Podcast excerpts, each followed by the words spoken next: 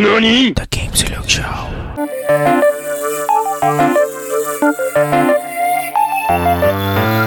Upgrade complete. Upgrade complete.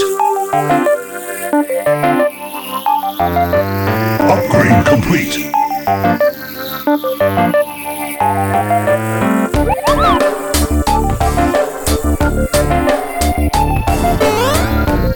Welcome back sa The Gamesilog Show, kwentuhan podcast about video games. Ako si Jazz at kasama ko pa rin ang aking napakalupit na co-host na si Del. Del, kamusta? Eto, as always, busy. Bahay, trabaho, laro. The, the usual grind lang. Pero hmm. para iba yung setup mo ngayon eh. Wala ka na dun sa Tagig ba? Wala na boy. Naglipat bahay na ako dito Lipat sa Antipolo. Lipat bahay no. Mm. Ayos. So, kamusta naman ang ano, buhay solo ulit ba? Oh, buhay solo ulit. Actually, exciting tsaka nakakakaba kasi um, hindi naman kasi ako sanay sa ano, sa parang sa buhay ng ng kumbaga, I mean, hindi ako ma- magaling magluto, hindi ako mat- ma- yung mga usual na ginagawa pag nasa bahay ka, kumbaga maglilinis kasi nung nasa Tagig ako, um ang kadalasan after ng trabaho ko, pagbabalan ko ng ba- ng babalan ko ng bahay, mayroon ng nakaluto na, na ulam, ganyan, kakain na lang ako. So, ngayon, uh, exciting siya kasi parang nai-emulate ko yung buhay Korea ko ul- ulit na pagkatapos kong magtrabaho, magluluto pa ako, mamamalengke pa ako, maglilinis ako ng bahay, et cetera. So, exciting siya.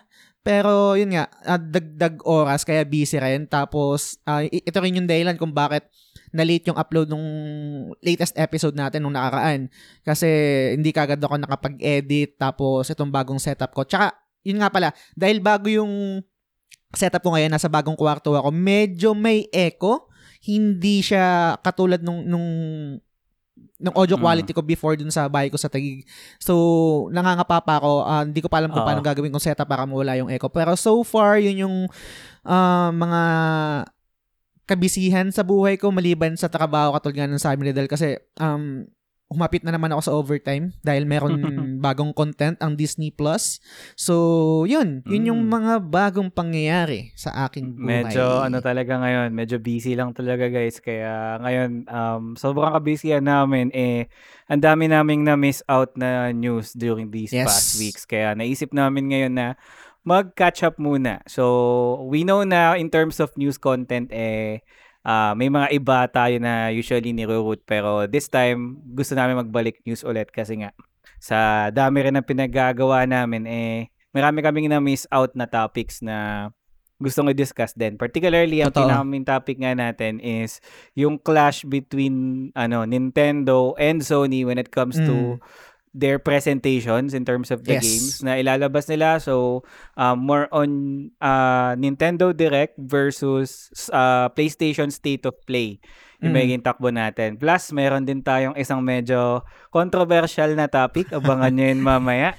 Yes. Tsaka isang medyo pasabog din from uh, a game developer na I know na meron siyang particular na market or meron siyang fan base talaga na sobrang diehard na uh, for sure magugustuhan din nila yung isang news item natin. So, ayun, more on catch up tayo guys. And yes, as always, please do not forget to like, follow, and subscribe to our page at The Gamesilog Show. Available kami sa Apple Podcasts, sa Google Podcasts, sa Spotify, sa Anchor, sa YouTube, syempre. So, kung di ka pa nakasubscribe, please make sure to click on the bell icon and subscribe now. Yun. And bago ko makalimutan, ipopromote ko lang ulit yung t-shirt natin. Available pa rin siya. Though, mm. um, pre-order basis na siya kasi wala nang stock on. I think, last last time I check, wala na. Pero, yun nga, pag gusto nyo pa rin bumili, i-P M nyo lang ako, i-P M nyo si Del, or i-P M nyo yung page. So, yun. Yes. Shoutout din sa Forest Prints na gumagawa ng t-shirt namin. Yon, yon. So, tara, um, bago tayo pala mag-start na news, no? Um, syempre, dun muna tayo sa mga typical rituals natin dito. And I think isa nga to sa magiging, ano natin, uh, part na na routine natin moving forward is balikan yung mga questions na hindi na natin nasagot dun sa huling episode natin, which is yung sa year-end review natin ng twenty twenty. Kasi meron pa tayong mga mangilan-ngilan na questions na hindi nasasagot eh. So, One of the questions na naiwan kasi is from, again, anonymous. Hindi namin alam kung sino yung nagtanong nito. But the question is, sulit pa bang bumili ng old consoles? Mm. So, sa'yo, Jazz. Interesting. Yes, actually, sobrang sulit pa bumili ng old console kasi ang daming library or mga games na pwede mong laruin sa mga old consoles, uh, particularly sa... Let's say, hindi ko pwedeng sabihin na old console na yung P S four eh. Parang medyo bago-bago pa rin siya kasi transitioning pa rin tayo sa new generation. Let's mm. say, sabihin natin, um, current sa gen Vita. Pa siya. Mm, sa Vita, yun. Sobrang, para sa akin, sulit pa rin yung device na yun. Actually, yung P S three, sulit pa rin yung device na yun. Bakit? Kasi makakapaglaro ka ng mga PlayStation one classics doon. And then may mga games kayo na hindi pa rin napuport sa... sa new generation. So, so sobrang, sobrang, sobrang sulit pa rin talaga bumili mga, ng old, uh, old gen, old consoles. Mm. Pero, syempre, lahat naman ng tanong katulad ng ganito na kung sulit pa rin yung ganyan, old console, et cetera is magbabase sa kung ano yung gusto mo talagang laruin. Kung ikaw yung tipo ng gamer na gusto mo lagi kang up-to-date, kung ano yung uso, ano yung bago, ano yung, uh. ano yung latest. Siyempre, hindi mag-work sa'yo ito kasi mga outdated na rin na games to eh. Though, merong mga games na talagang uh, okay pa rin kahit, so, kahit from previous generation siya. I, I can say na yung um, trilogy ng Final Fantasy thirteen, goods pa rin siya sa old console. Sobrang panalo pa rin laruin, lalo na yung Lightning Returns para sa akin dahil yung, yung gameplay nun, I think, isa sa mga best na, na gameplay ng, ano, ng, ng series ng Final Fantasy. So, yun. Mm-hmm. Ikaw ba? Well, actually, the same lang din. Um, kung, like, let's say, as long as meron ka mabibilan at alam mo naman na yung presyo, eh, makatao. Like, let's say, mm. hindi siya parang binebenta as, ano, a vintage item na mataas yung market value kahit sabi mong it, nirelease na to, like, ten years ago or so. So, mm. yes, sulit pa rin bumili kasi, gaya nga nasabi rin kanina ni Jess, more on backlogs kasi yung advantage uh-huh. mo kapag maglalaro ka on an older console. Like, for example, yung uh, mga games na hindi mo pa na-experience dati. Like, for example, yes. mga Nintendo. Nintendo mm. Wii, ganyan. Or Nintendo D S, three D S. So, kung na-miss out mo yung generation na yun, actually, is um, this is the perfect time for you to get back onto those um onto those consoles kasi kumpleto na yung library by this time and ikaw, nasa sayo na lang kung anong game yung pwede mong piliin. So, I guess siguro i-add ko na rin dito is mas magandang bumili ng old console kapag alam mong tapos na yung era niya.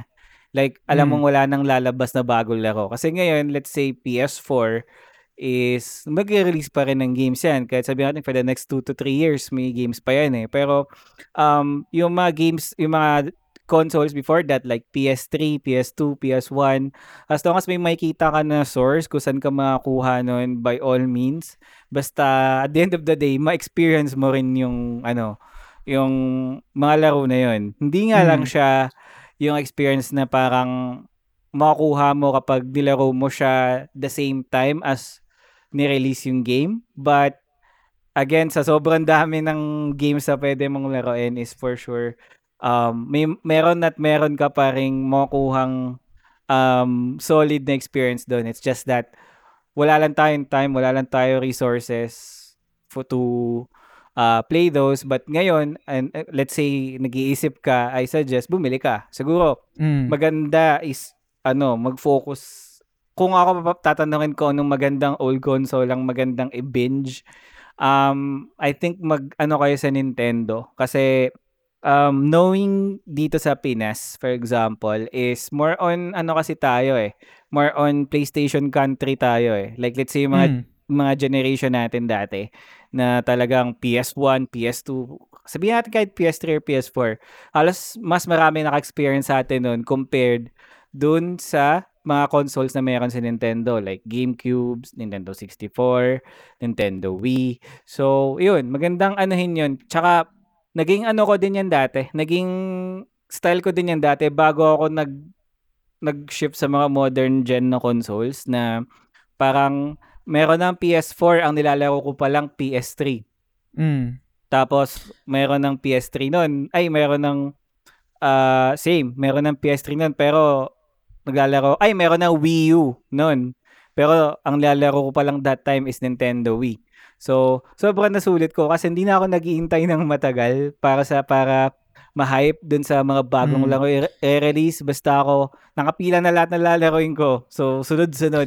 Tsaka yung yung ngayon dahil nga transition tayo ng ano, transition tayo ng ng current generation papunta sa new generation. I think ito yung best na na window para bumili ng old old console kasi wala ka pa namang masyadong ila- malalaro sa bagong ano bagong generation eh, sa bagong let's say P S five. Hmm. Lalo na sobrang hirap ang kumuha ng mga ng unit ngayon. So unit. Ito yung best um time para mag-invest sa old console sa mga games na hindi mo pa nalalaro gaya nga nabang, nabanggit niya dahil let's say sa Nintendo.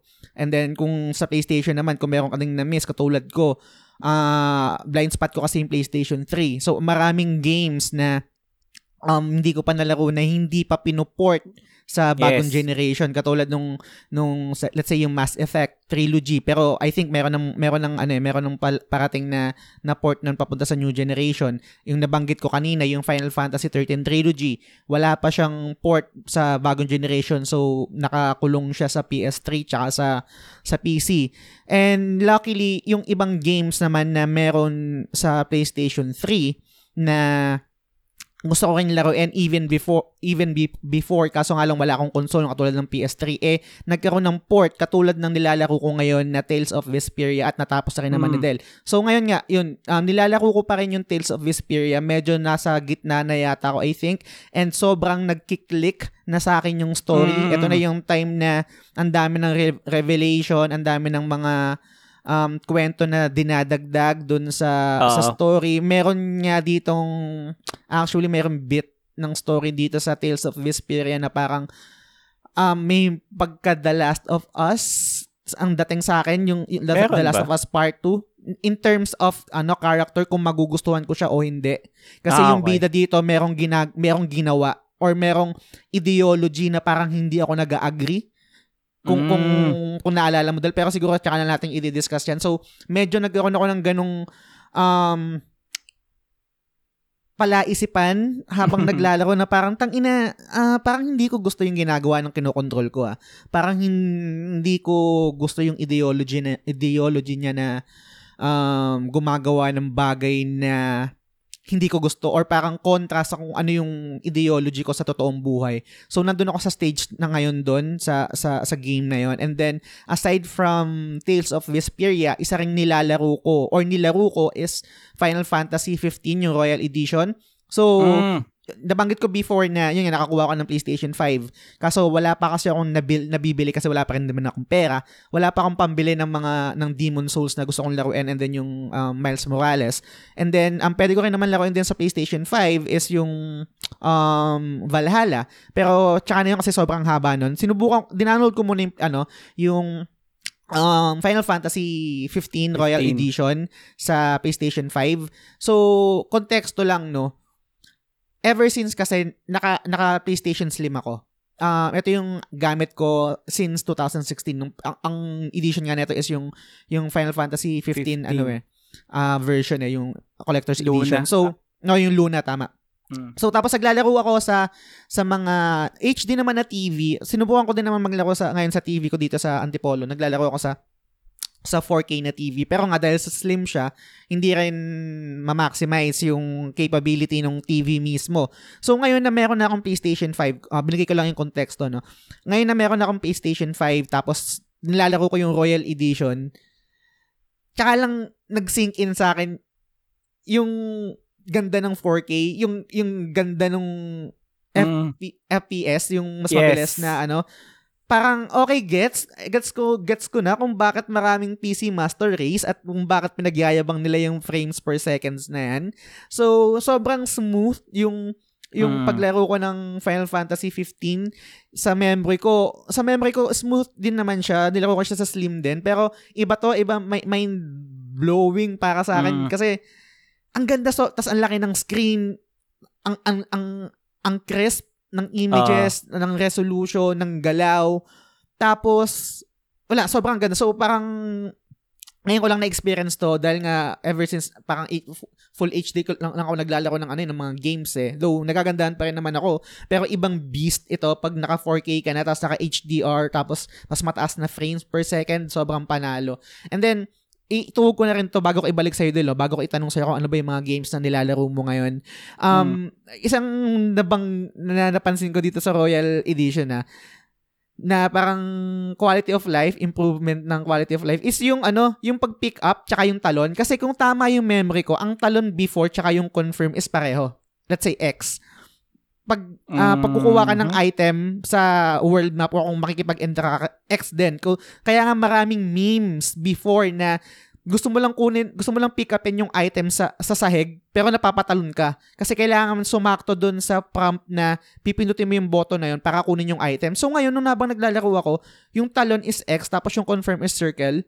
Hindi na, kumbaga mm. sakto na talaga siya. So wala na, natutuwa lang ako. And then bala ko din tong laruin at tapusin after ng mga commitment natin sa, sa show na games na i-review natin. Kasi Um, curious ako dun sa sa sinasabi mo before Del na marami siyang addition. Yes. At gusto kong rin siguro bigyan natin ng episode no na parang uh, Final Fantasy fifteen in twenty twenty-one, parang ganyan. Kasi mm.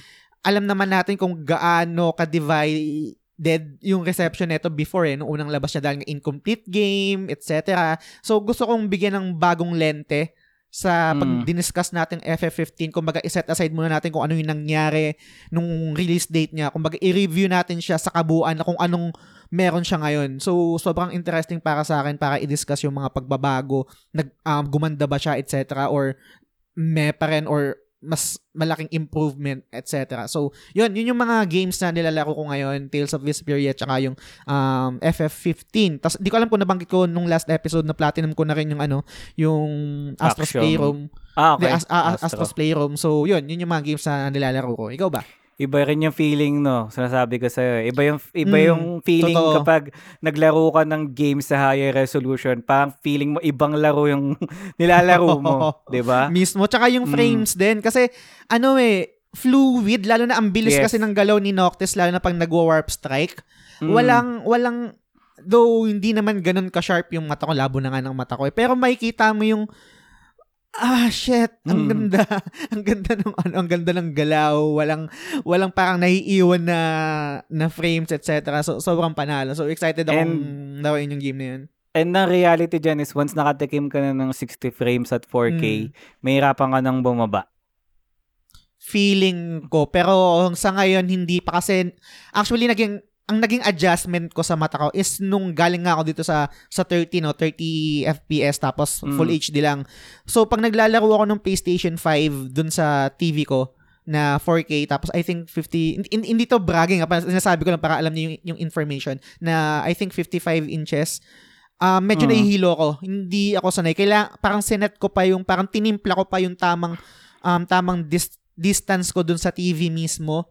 Para hindi ako mahilo kasi sobrang pag yung sobrang li, liwanag niya kasi sobrang crisp yung mga images, sobrang detailed and then ang bilis, parang naninibago yung mata ko kasi sanay yung sanay yung mata ko sa sa thirty frames per second nga, di ba? Tapos uh. sa full H D lang, so doon ako medyo nanibago. Uh, parang sumak- medyo nahihilo pa ako nung time na yun dahil nga medyo malaki yung T V. Then pag bumabalik ako dito sa malit kong T V, dito sa normal kong paglalaro dito sa slim version ng PlayStation four, is parang nakaka-recover yung mata ko. So parang ang nangyari is, uh, sinanay ko yung mata ko sa hmm.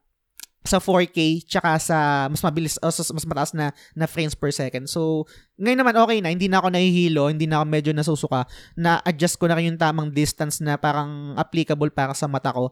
So, goods na. And I think, gaya na sabi mo, um, sa ngayon, hindi ko pa na-experience yun yung parang pagbabalik ako sa ano, kasi nag, nag, nagpapalitan ako, kumbaga parang hindi ko nilalaro yung, yung Tales dun sa baba eh. Kumbaga mas nag mm. nilaro nilaro ko siya pero mas nagfo-focus pag naglalaro ko ng Tales kasi nandito ako sa kwarto ko.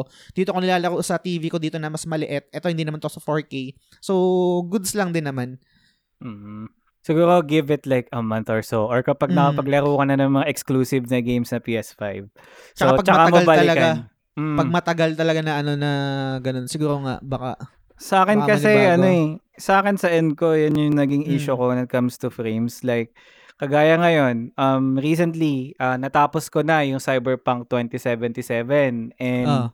I can say I have a whole lot of shit to say. Good and bad, actually, dito sa game na to. So, yun, sixty frames yun. Pero, at the same time, habang, tinatap- habang tinatapos ko siya, is nilalaro ko na rin sabay yung Persona five Strikers, which is, uh. sa Switch ko naman siya nilalaro, pero parang medyo nag-a-adjust na yung mata ko ngayon kasi sa T V ko siya, pag nilalaro ko siya sa T V na nakadock, thirty frames per second lang. So parang, ah, ganun. May, may ganung feeling na parang di buo. Pero mm. solid naman kasi yung frame rate. Hindi siya bumababa ng below thirty. Kaya okay pa rin. Pero yun uh. nga, parang hinahanap-hanap mo na talaga. Sanay na yung mata ko sa mm. sixty frames. Lalo na nung nag-start ako maglaro sa P C.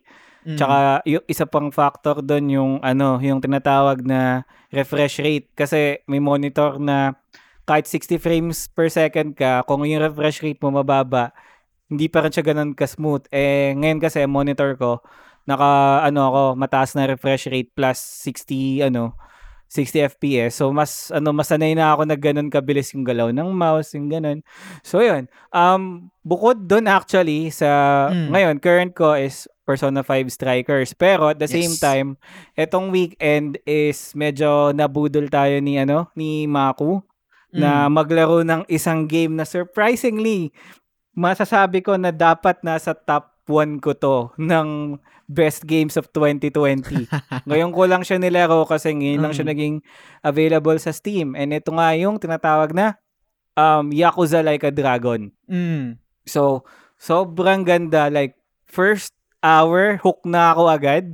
Kahit sabihin ko lang na ang nalaro ko pa lang sa Yakuza is Yakuza Zero tsaka yung Yakuza Kiwami ng let's say mga five hours. Tumalon ako dito.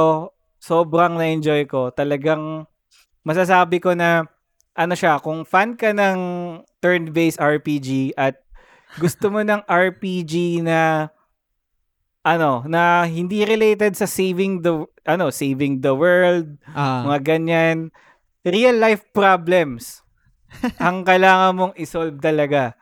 Like pera, ganyan. Mm. Mga mga problema sa ano, mga kaibigan mo, ganyan. So sobrang realistic for me na I don't know kung lalaroin mo, gawan din natin ng review episode mm. pero sobrang na-enjoy ko siya ngayon. So ayun, kung bala ko din nyo... actually bala ko din din talagang laruin yan. Nabanggit ko rin before na para meron din akong itch na laruin yung franchise ng Yakuza and then kasama rin mm. yan kasi uh, nababanggit yan palagi dun sa sa G C ng PlayStation Trophy Hunters Philippines. Shout out mm. sa inyo diyan, Gati, uh, J. So, lagi rin nababanggit yan na maganda nga parang Persona, et cetera. And then, nababanggit din ng college friend ko na si Gian na maganda nga yung game na yan. And then, nasa ano talaga, nasa, nasa list ko talaga, nakakurin talaga. Pero sobrang, ang dami, lang, ang dami pa lang kasing, ano eh, ang dami pang games na hindi ko nakakatapos, na hindi pa ako nakaka-catch up sa'yo, katulad ng mga committed natin, na, mga commitment natin na games, katulad ng Valhalla, and then Tales, and then etong Cyberpunk. So, yun yung tatlong priority ko ngayon. Mm. Pero after nun, I think, magpo- mag-ano ko din yung lalaroin ko din yung kasi nga, ang, ang gaganda ng mga naririnig ko. Sobra, as in. Tsaka, siguro kung first time masaya ako sa series, I can say maganda simulan mo dito kasi... Mm. Dito mo malalaman kung magki-click sa'yo yung buong buong ano eh, buong genre ng Yakuza eh. Kasi mm. ano eh, ibang dimension, ibang mundo talaga yung Yakuza, I'm telling you. Kaya tsaka yung I think yung isang selling point diyan ha para sa akin ba- basta bilang outsider, bilang hindi pa nakakalaro ng series na yan is yung mm. yung humor niya. Yes. Yung humor niya na parang nineties, eighties drama. Parang ganyan. Mm. Parang telenovela. Yung mga dating mga over-exaggerated na mga... Over the top. Uh, over the top na mga expression, na mga kung ano-anong shit na mm. kung anong meron sa drama. So, I think um mag sobrang mag-work sa akin yun kasi fan din ako ng mga ganun bagay before. Yes. And then pag ginagawang katatawanan yung mga ganun. So, mm. yun. Lalo na't mahilig ka sa K-drama. Yun nga, kagaya na mm. sabi mo is para ka nanonood ng ano eh, high-budget K-drama eh, na nilalaro mo. Yun, yun. Nice, no questions nice. asked. So, ayun, hopefully, ma-ano rin natin to, ma-review natin to this year kasi talagang pag, must ano, play. Pag natapos ko na yun, yun nga, ang pag, kasi sobrang nasa, nasa, nahook na talaga ako ngayon sa Tales and then, mm. gusto, gusto, gusto ko na siyang i-discuss talaga kasi, um, sige, pipigilan ko yung sarili ko. Kasi meron, yun nga, meron pangyayari kasi sa Tales, parang tangina, parang hindi ko gusto yung character na kinokontrol ko, parang hindi ko na gusto yung bida.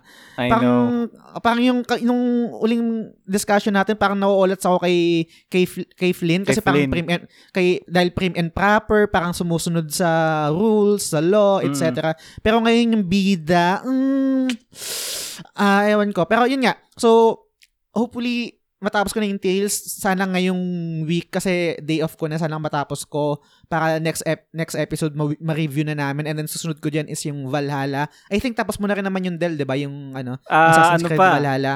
Medyo mahaba-haba pa ako dun. Ah, kasi, medyo mahaba ay, pa. Hindi naman medyo mahaba. Let's say mga tatlong cities mm. na lang. Mabilis na yun. I think mabilis na yun. Kasi ako, bago-bago pa lang. So ako yung maghahabol sa'yo. Siguro by the time mm. na makahabol ako sa'yo is mabilis mo na yung matatapos. Then after nun, after ng Valhalla, um, Cyberpunk, uh, yun yung mm. in-next ko. And then hopefully, baka after ng Cyberpunk is, baka is- is- i-next ko na yung ano, yung Yakuza, Yakuza ano, like a Dragon. Like a Dragon. Yan. Sobra yan. Sobrang the best. So, ayun. Um, okay, tara. So, move on na tayo sa mga news items natin. And yes. What, ano, what's a better way for us to start kung simulan natin agad dun sa pinaka ano controversial na topic para sa linggong to. So, ano ba to, Jazz? At actually yun. Ako ata nag-share sa iyo nito eh. Yes, ikaw yung nag-share sa akin. And then actually na off na off na off cut, ano, na cut off guard ako kasi meron ako dito sanang pang ano, pang tawid kaso Ay, hindi sorry. naging ganun yung order. Pero okay lang. Um, kasi yung topic namin ngayon, yung first line of news namin is yung tungkol sa Zeebee Manila na meron siyang mm. interview na in-interview sila ng um, I G N Southeast Asia. Um, hindi ko, paano ba? Ang sa ito yung pinatitle, basahin ko. We talk to the uh. most infamous P S five reseller in the Philippines. Scalpers, Inside Job, Zeebee Manila shares their side of the story. So, yung pinaka-gist neto kasi, kung hindi nyo pa nababasa, no? Pero I, I, parang I suggest basahin nyo yung ano, basahin nyo yung article, article. or yung interview. Actually, ah, sige, mag-back down lang muna ako saglit ha. Meron dalawang ano dito, parang school of thought dito. Meron mga meron akong mga nababasa ng mga tao na parang wag na daw i-share to, wag na daw bigyan ng um issue. Tawag dito ng hindi hindi ng issue eh, ng parang ng clicks kasi uh-huh. parang mo, parang more na dinidiscuss itong issue sa Zeebee is parang napopro, pin, uh, unconsciously pinopromote natin siya. Mm. Meron nga din dito na parang yung sinasabi na bad publicity is delay publicity. Parang yes. yun yung laging sinasabi, di ba? Pero kasi hindi ako nagsasubscribe sa ganung way of thinking. Kumbaga, oh sige, mapapublicize nga ikaw dahil kahit, kahit binabash ka or dahil kahit pinag-uusapan ka in light of your fucking shit na practice sa pag-resell. pag-resell. Pero, hmm. yun ba yung image ng company na gusto mo? Parang sa akin, oh sige, na ano ka, pero hindi, I think hindi pang long term yun eh. Ang mga, ang mga company or yung mga brand na tumatagal, meron silang, meron silang at, at least kahit paanong good image, good, good, um, um, tawag dito, relationship sa mga customers or sa mga potential na customer. Oo, meron kayong customer, meron tumatangkilik sa, sa Zeebee Manila, katulad ng mga merong mga fuck you money na mga walang pakialam sa kung yes. anong nangyayari sa industry. Actually, hindi ako mag- magpapaka-ipokrito. Naging hypothetical na question ko yan before at un- un- until ngayon na kung meron akong fuck you money or meron akong na, na, meron akong pera para i-spend dahil gustong-gusto ko ng PlayStation five, I think bibili ako eh. I think bibili ako sa mas, mas mataas na, na markup eh. Pero anyway, ibang topic naman din yun. Um, yung, yung sumatutol kasi na itong article na ito is, nung binasa ko, um, kung paano nila na-acquire yung, yung mga units sila. Kasi di ba yung allegation is, meron silang parang inside job sa Game Extreme na yes. doon nila nakuha dahil meron nga na-post na parang, uh, I think, warehouse or factory some I, where, I think warehouse yun ng hmm. Game Extreme na ngayon taken down, hindi ko na siya mahanap eh. Tapos um, ang naging sagot kasi dito ng Zeebee Manila or ang naging question ng I G N Southeast Asia is um, let's say ano ba dito? Hanapin ko ah. Uh, okay. So tinanong nila, so you don't rely on pre-orders, raffles like general kasi ang, ang bagong um, tanong, ang, ang, yung question kasi bago itong nabanggit ko na question ng, ng I G N is kung regarding markups, how did Zeebee arrive at forty-three thousand? Ito yung ano, current ano na nila, price mm. nila as their current asking versus the twenty-seven thousand nine hundred ninety S R P um, for the disc-based P S five. So, ang sagot nila, quote, we are getting the units at way higher than than the S R P. In fact, our profit only ranges from three thousand to four thousand for each unit. Dinadaan lang namin sa quantity volume ng items. We make up for it with quantity of items sold. End quote. Niniwala ka dun? Hindi. So, okay. Next, tapos pinalo pa ni, ni, ni I G N na, so you don't rely on pre-orders, raffles like uh, the general public.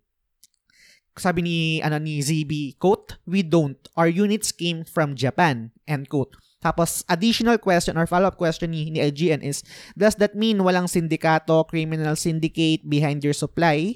Which is what a lot of people assume on social media. So, sumagot naman ulit yung Zeebee Manila dito. Ang sabi nila, and I quote, hehe, putang ina, may patawa-tawa pa. How are we going to get units from local sources if it's in- so impossible to get a slot for a pre-order? Bashers keep on saying those terms, sindikato, inside job, et cetera. Those are not true. Mas marami pa nga kaming stock sa possible stock ng mga retail stores dito. We actually have more stock than than what local retailers could possibly have. We are just plain buy and uh, buy and sellers who want to accommodate people who are willing to pay even at uh, at the higher than suggested retail price. So, yun yung pinaka-gist naman ng ano ng conversation dito. And I think ang um, pinaka-olets dito para sa akin sa article na to is sobrang kinapos ng mga tanong yung I G N, sobrang safe, parang hindi ko alam kung sino nag-interview nito. Hindi ko alam kung nandito yung pangalan Ash, niya. Ata eh si Ash Mahinay. Ash Mahinay, oh. Mukhang uh, Pinoy na staff ng I G N to. Malamang. Sure. Pero ang ang issue ko dito is yung mga follow-up questions nila. Though, dapat naman kasi talaga, pag nagka-question ka is parang as much as possible neutral ka, diba? So, wala kang kinakapihan, wala kang bias. Pero at the same time, kailangan willing ka din itanong yung mga difficult questions. Katulad ng, um, okay, you're getting the unit sa, sa Japan. So, hmm. paano? Sa sa anong paraan? Sa ano yung mga sources nyo na yun? Ano, uh, kasi, kung i-research nyo, guys, wala rin stock sa Japan. Nagkakaubusan rin.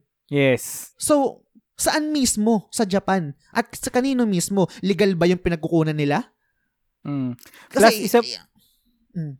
Diba? Plus, isa pang fact dyan, no? Kasi from what I know, is kapag bumili ka sa kanya, is lagi nilang kiniklaim na ang warranty is local. So, kung binili mo mm. sa Japan yan, paano mo ikiklaim ang warranty niyan, diba? Yes. So, doon ako hindi naniniwala na, ano, though, one thing lang siguro na maniniwala na ako, based dito sa statement na to, is hindi sila gumagamit ng bot. Siguro, mm. I think na totoo yun, na hindi talaga sila gumagamit ng bot. Knowing na dito sa Pinas is hindi naman din talaga tayo mahilig doon kasi talagang mahirap eh. Pero mm. for sure, meron silang kinukuhaan na stock na iba to the point na sinabi pa nila dito sa article na mas marami pa kaming stock sa Data Blitz, sa exactly. iTech, mm. di ba?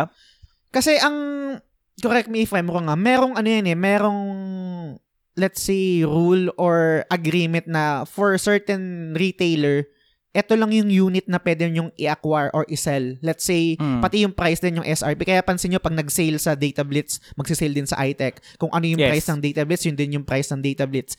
May, natanong ko to before sa group natin na parang may idea ba kayo kung paano yung mga ibang tao na, yung tao lang nga, na, nag, sa mga groups ng buy and sell, na PlayStation, et cetera, na nagbebenta sila ng brand new na game, sealed, mm. pero lower S R P. hindi hindi ko alam kung sinong pwedeng sumagot yun. So guys, kung nakikinig kayo, baka may idea kayo kung paano, pa, kung paano yung proseso na nangyayari na ganun. Pero, balik tayo dito sa topic na to, nung sa, sa Zeebee Manila. In, nakulangan ako eh. Kumbaga parang, nung binabasa ko to, okay, sige, may mga bagay na naniniwala ako na posible. O nga, sige. O sige, parang benefit of the doubt. And then, meron din naman akong part sa akin na sana, sana nakausap mo na yung Zeebee.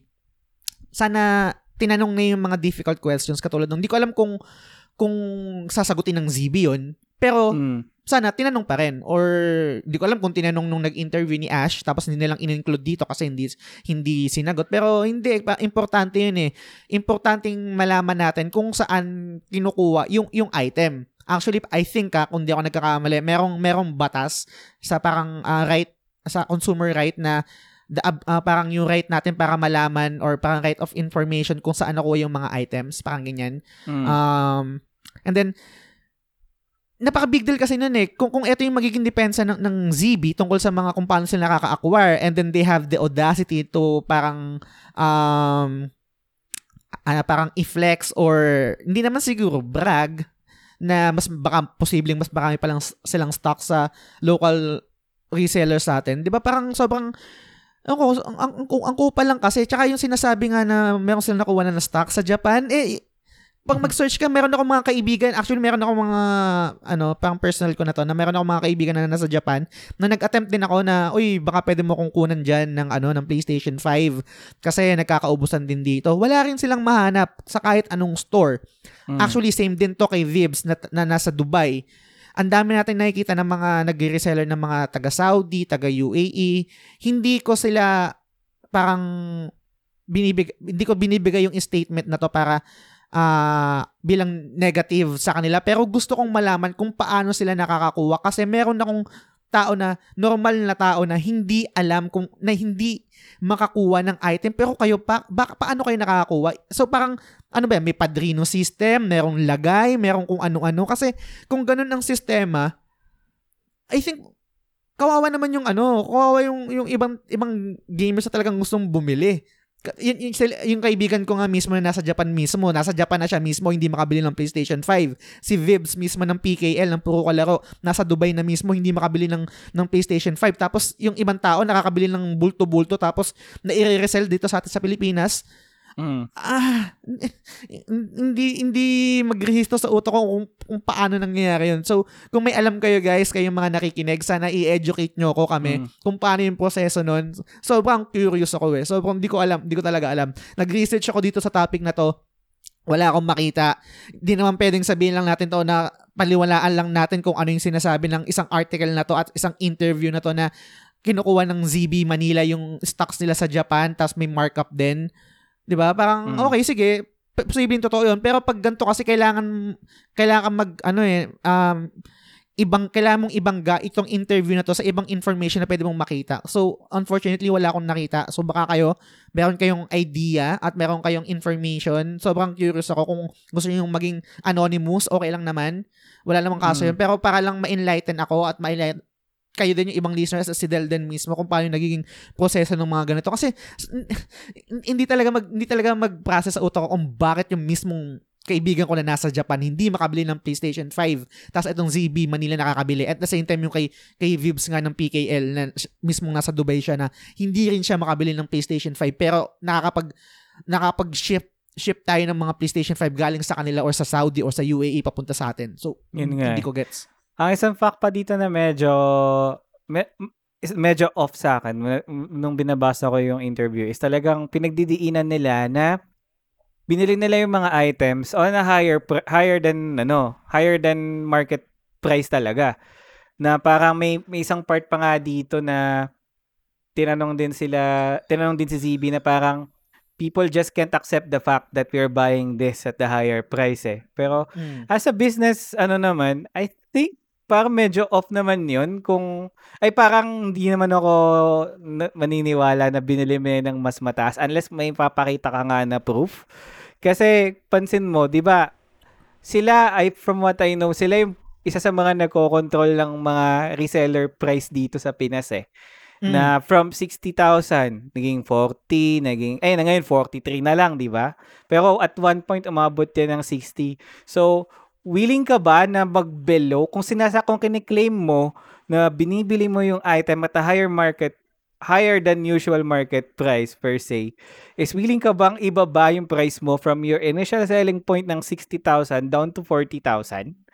So, parang isabihin, tubong lugaw na lang, papalugi na lang ako para mabawas yung stock ko. So, mm. I don't buy that. Yung ganong fact na you're buying it at a higher price. Unless, pakita mo sinasa- kami na legit na source.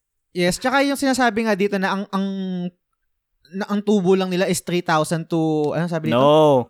Ano, dito? three to four thousand three to four thousand So, ibig sabihin, nung, nung initial price mo, na yun nga, nabanggit mo, Del, no? Initial price mo na sixty or kung fifty pa yan, mm. tapos bilang binaba mo ng forty Hindi, wala ka nang kinita kasi ang sinabi mo, ang markup mo lang is three to four thousand eh. Ano yun? Mm. Gago ka ba? Di ba? Parang, hindi, hindi, hindi nag-a-add up yung ano, con- contradicting yung sinasabi mo na ang markup mo, ganyan, tapos bilang nagbaba ka ng presyo, sobrang laki na binaba ng presyo mo. Tapos, mm. di, wala ka nang kinita. But, but, mm. hirap eh. Sila, sila actually yung nagko... Naniniwala ako na sila yung nagko-control ng price ng resellers. Kasi pag sila nagbaba, baba din yung mga reseller. Kasi ngayon, yung mga, mm. yung mga paisa-isa lang na nakabili sa Data Blitz na pag nagre-resell, oh. bukod sa katakot-takot na bash, ang benta nila forty thousand So, parang mm. binababaan lang nila ng konti kung magkano yung in-offer ni Zeebee. So, oh. tama, pag yung nagbaba pa ng presyo, let, like let's say, um, like let's say, mga pag yan, binenta nila ng thirty-seven thousand or thirty-six thousand dapat yung Zeebee Manila sobrang lugi na. Like, parang pasarado na. Kasi talagang sobrang talos na sila dun eh. Pero, mm. I doubt. Regardless, kahit ibaba nila yan ng, kahit ibaba nila yan actually ng, let's say, um, twenty-nine thousand or sabihin natin itapat sa market value, meron parang kita yan eh. Mm. The fact nga Ito. na you're buying items in bulk, dapat mas makakuha ka ng discount nun eh. Diba? Hindi yung bibili mo ng mas mataas, yun ang niloloko mo. Yun lang naman. Totoo. Pero, ayun, napaka, ano lang, napaka sad lang. Kasi, syempre, dito sa Pinas is, nakokontrol in what way? And nab- nababrag nga rin nila na mas marami pa silang stock sa mga legit talaga na resellers natin. But I hope na in the coming months, eh, umayos at bumalik na sa dati yung Uh, mga stocks na ito kasi talagang wala eh. Magtutuloy-tuloy yan. And isa pa sa nakakasad lang dito is itong mga sellers na to is leg- talaga literal na buy and sell lang. They're doing this simply for profit. They're mm. not doing this to help out gamers. Mga ganyan. So, tsaka ano, um, yung sinabi mo nga na, ano, na sana mag-stabilize na. Ano, I think mag, ano na to kasi parang ang mangyayari sa tingin ko every month magkakaroon ng mga panakanakang um wave to ng pang pre-order kasi ang napansin mm. ko ah meron meron akong um, natutunan na isang nakalimutan ko yung pangalan niya sa group din to ng PlayStation five mm. na i-follow ko tong ano tong Twitter handle na to sa, uh, sa Twitter sa Australia to ah uh, ito yung mga nagbibigay ng updates kung merong ba- dadating na stock sa Walmart sa kung anong mga local stores sa sa Australia kasi before bala ko din magpabili sana na lang ng PlayStation five sa kaibigan ko sa Australia. And ang napansin ko pag nagkaaroon ng drop na parang okay, merong merong stock sa Amazon, merong stock sa sa let's say Best Buy ganyan. Mm. Sumusunod tayo na parang magkakaroon okay, magkakaroon ng pre-order ano ulit third wave or fourth wave sa Data Blitz. So nung pina-follow ko 'yon yung account na 'yon Uh, kahit pa naka-naka lang siya, may, pag sinabi na parang magdadrop ng gantong item or gantong unit, automatic parang nadadamay tayo eh. Hindi ko alam kung same lang tayo ng supplier, et cetera. Pero cons- constant yung updates ng ano sa Australia eh. So I think sa atin din magiging ganun. Hindi man kasing sunod-sunod dun sa Australia base dun sa nababasa ko ng mga tweet nila. Pero most likely, I think, every month, magkakaroon ng, ano, ng wave ng pre-order. So check natin kung gusto mo pa rin kumuha na ano, kung gusto mo makakuha ng PlayStation five, I think mag- magkakaroon na ano, magkakaroon na ng hindi na ganun ka-chaotic na ang dami pa rin hindi nakakuha. Tsaka sobrang excited din ako, italon ko lang, sobrang excited ako sa inyo para ma-experience nyo, para ma-experience nyo yung P S five kasi yung DualSense talaga sobrang whoo, I hope, I sobrang hope. ano, sobrang sobrang panalo. So, panalo, yun. Anyway, ang haba ng ng ano natin, discussion natin dito kay Zeebee Manila, no. So, mag-proceed tayo sa news item number two natin, which yes. is yung Nintendo Direct. So, yes. Del, go ahead. Ito na yung ano, ito na yung pinaka-meat ng episode natin, moving Zeebee aside kasi ito talaga yung gusto namin pag-usapan dito eh. So, kasi nitong past two weeks I think is um yung dalawang giant sa gaming industry ngayon which is Nintendo at Sony is pareha silang yes. naglabas ng mga video presentation sa YouTube or sa social media to ah. announce yung mga games na lalabas sa kanila within the next quarter or within the next year. So, um, simulan ko ngayon dito sa Nintendo kasi for me, dito ako, for me ah, kung tatanungin ako in general, mm. um, panalo, mas panalo ang Nintendo sa akin dito sa clash nito, dito sa dalawang presentation na to. Mm. Panalo yung Nintendo sa akin kasi one is ang dami nilang na announce na games for this one. Though, you have to consider the fact then na uh, yung actual Nintendo Direct nila is matagal bago nasundan. Kasi yung huling Nintendo Direct is last year pa. Or, uh-huh. yeah, last year pa. So, more than a year na naipon yung actual Direct till now na nung nilabas to ngayon is, wow, ang daming games na pwedeng look forward to. And it just shows to me na Um, despite na na-release na nga itong P S five tsaka itong Xbox Series X is Nintendo is still not stopping eh or wala pa mm. wala pa hindi pa natin masasabi na tapos na ang laban ng Nintendo Switch sa current gen na ano na laban ng mga consoles kasi yes. Doon sa mga nilabas nila for sure ano pa rin eh Um, papalag at papalag pa din sila kahit sabihin mo sila yung pinaka-weakest in terms of hardware. Kaya mm. sobrang natuwa ako dito. And yun nga, um, discuss natin ngayon yung mga items na um, na-announce. So, sige. Again, yung article natin is galing din sa I G N Southeast Asia. Pero basahin ko na lang din siguro yung mga games na na-announce. So, unahin natin dito is yung pinaka-main event na nila, which is Legend of Zelda Skyward Sword H D. So, for me, sa akin, um, I am expecting actually, nung, nung during the direct, I am expecting na magkakaroon talaga ng announcement na related sa Zelda. Though, mm.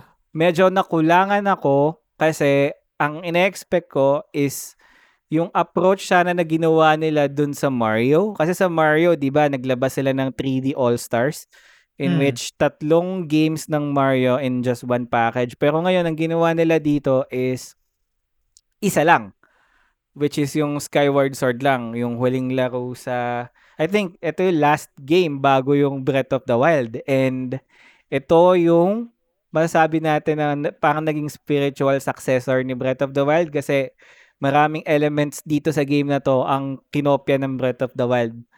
Like yung stamina, for example. Dito nila nakuha yung stamina wheel, yan. Tsaka yung pag-glide. Kasi nga, Skyward Sword eh. Parang more on flying yung mga mechanics niya. Dito nila na-capture yun. Kaya, ayun. So, medyo, ano, medyo off sa akin to. Plus the fact na, in-expect ko din sana may announcement na sa Breath of the Wild two. Kaso, hmm. parang ang sabi nung developer is, antay lang kayo, but we're doing fine naman. Or, uh, we're in a good position pa naman. So, yun lang. Medyo nakakaano kasi, kakalaro ko lang din recently ng Hyrule Warriors eh. Parang nag-expect ako, anytime soon, pwede ko na malaro itong, ano, itong Breath of the, ay, Breath of the Wild two. Kaso, mukhang kailangan uh-huh. pa nating magantay ng mga ilang taon. So, dito, sa Skyward Sword, hindi ako medyo na-hype. Pero, focus ako sa games na mga na-hyped ako. Unang-una is yung, ano, galing sa paborito nating developer, Square Enix, which is Project Triangle Strategy. Yes. Yes. So, para dun sa mga hindi nakakaalam, yung team na nagde-develop nito currently is from Square Enix. Pero sila yung team na responsible sa pag-create ng Octopath Traveler tsaka Bravely Default. So, ito yung pinaka-latest na game na meron sila. But this time, instead of yung typical na turn-based R P G na kung saan kilala yung Bravely Default tsaka yung Octopath Traveler is ngayon, ginawa nilang parang Final Fantasy Tactics yung style. Mm. More on strategy R P G siya. Yes. And kung hindi mo pa siya na-try guys, available yung demo niya sa ano sa Nintendo eShop, libreng download and siguro na-try yung mo na?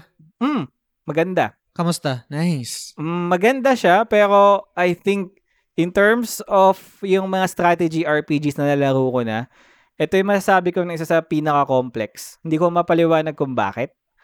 Pero yung may mga games kasi na strategy games sa mga nalalaro ko is parang mas mad- madali siyang i-absorb. Like, for example, hmm.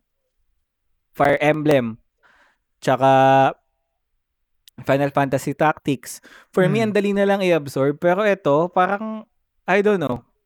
Wala ba siyang, wala ba siya yung pang yung common na formula ng mga tactics which is yung rock, paper, scissors na ano? Kasi usually ganun eh. Parang isa itong ano, itong itong job na to, malakas sa ganito, mahina sa ganito, et cetera. Meron sa Pokemon din. din. Ah, meron hmm. din, okay. Meron din. Pero for some reason, meron meron siya something na parang hindi ko mapaliwanag na na-overwhelm na ako or na, parang feeling kong complicated mm. ng tignan tsaka laruin na may mga certain rules doon, may mga certain mechanics or rules doon na parang di naman typically available sa isang strategy R P G, kaya parang okay, sige, um, it's something to look forward to. Tsaka interesting yung story niya. For me, more mm. on war-driven story siya, com- which is something na gustong gusto ko in terms of an R P G. War-driven na parang Final Fantasy Tactics nga. Plus, Gets. gawin mo pa yung graphics na parang Octopath, Octopath Traveler. So, eto, magiging ano to, sleeper hit to for sure once na nilabas. And hoping na ilabas siya twenty twenty-two, at least early twenty twenty-two. Kasi mukhang maganda to eh. So, ito yung isa sa mga nagustuhan kong games doon. And at the same time, um, isa rin sa inaabangan ko dito is from, again, Square Enix, which is yung Legend of Mana Remaster or Remake. Hmm. So, nalaro mo ba yun sa P S one, yung Legend of Mana? Nalaro ko siya, pero hindi ko siya nagustuhan eh. Hindi ko alam kung bakit. Kasi, hmm. wala akong memory na maalala sa kanya. Hindi ko, hindi ko maalala kung, kung bakit ko siya hindi nagustuhan, pero naalala kong nilaro ko siya, tapos binitawan ko na kagad, parang ganyan. Hmm. Wala, wala akong, wala akong um, memory na nagustuhan ko siya, parang ganyan. Hmm. Ikaw ba? Nalaro ko siya pero hindi ko siya natapos eh. Kasi hmm. that time parang nahook ako sa mga Final Fantasy tsaka Suikoden, kaya medyo natulugan ko siya. Pero ilang beses ko yung inattempt laruin. Kasi doon dati nung nakikilaro ako sa kapitbahay ko, isa, isa, isa yun sa mga uh, games na meron siya. So nilalaro namin pero siguro mga after two hours, palit na naman na ibang laro. Ganyan. Kaya, hmm, gets, um, gets. Mm, kaya nakakatuwa kasi parang ngayon, eh, si Square Enix is nasa point na sila na gusto na lang mag-re-release ng mga old games nila kasi nakakita na nila yung market para sa, you know, yung, yung market ng nostalgia ba para sa mga gamers na kagaya natin na naabutan yung uh, era na yun. So, it's, it's a good move for Square Enix, and actually may isa pa silang nila in-announce na um P S one era din na R P G, which is yung Saga Frontier. Ah.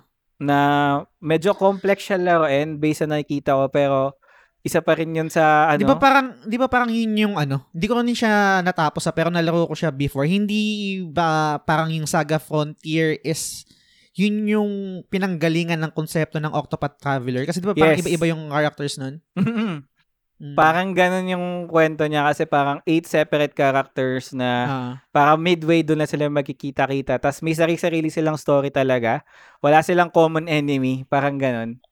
Kaya, ayun. Um, something ang, to... ang, ang, ang maganda rin kasi dyan sa ginagawa ng Square, no? Maliban doon sa nabanggit mo na uh, nakita nila na mayroon din market talaga, and then baka most likely mag-release pa sila ng mga ibang games dahil nga doon sa, sa, sa power ng nostalgia. Mm. Ang isang aspeto dyan kung bakit mag-work yan sa end din nila kasi yung production expenses niyan hindi ganun kalaki yes. kaysa, mag, kaysa sa mag-produce ka ng panibagong I P, bagong graphics, bagong engine, bagong tao. Literal mm. na mas maliit ang budget pag nag-remake, nag-port ng item. Kaya tubong lugaw kagad yan.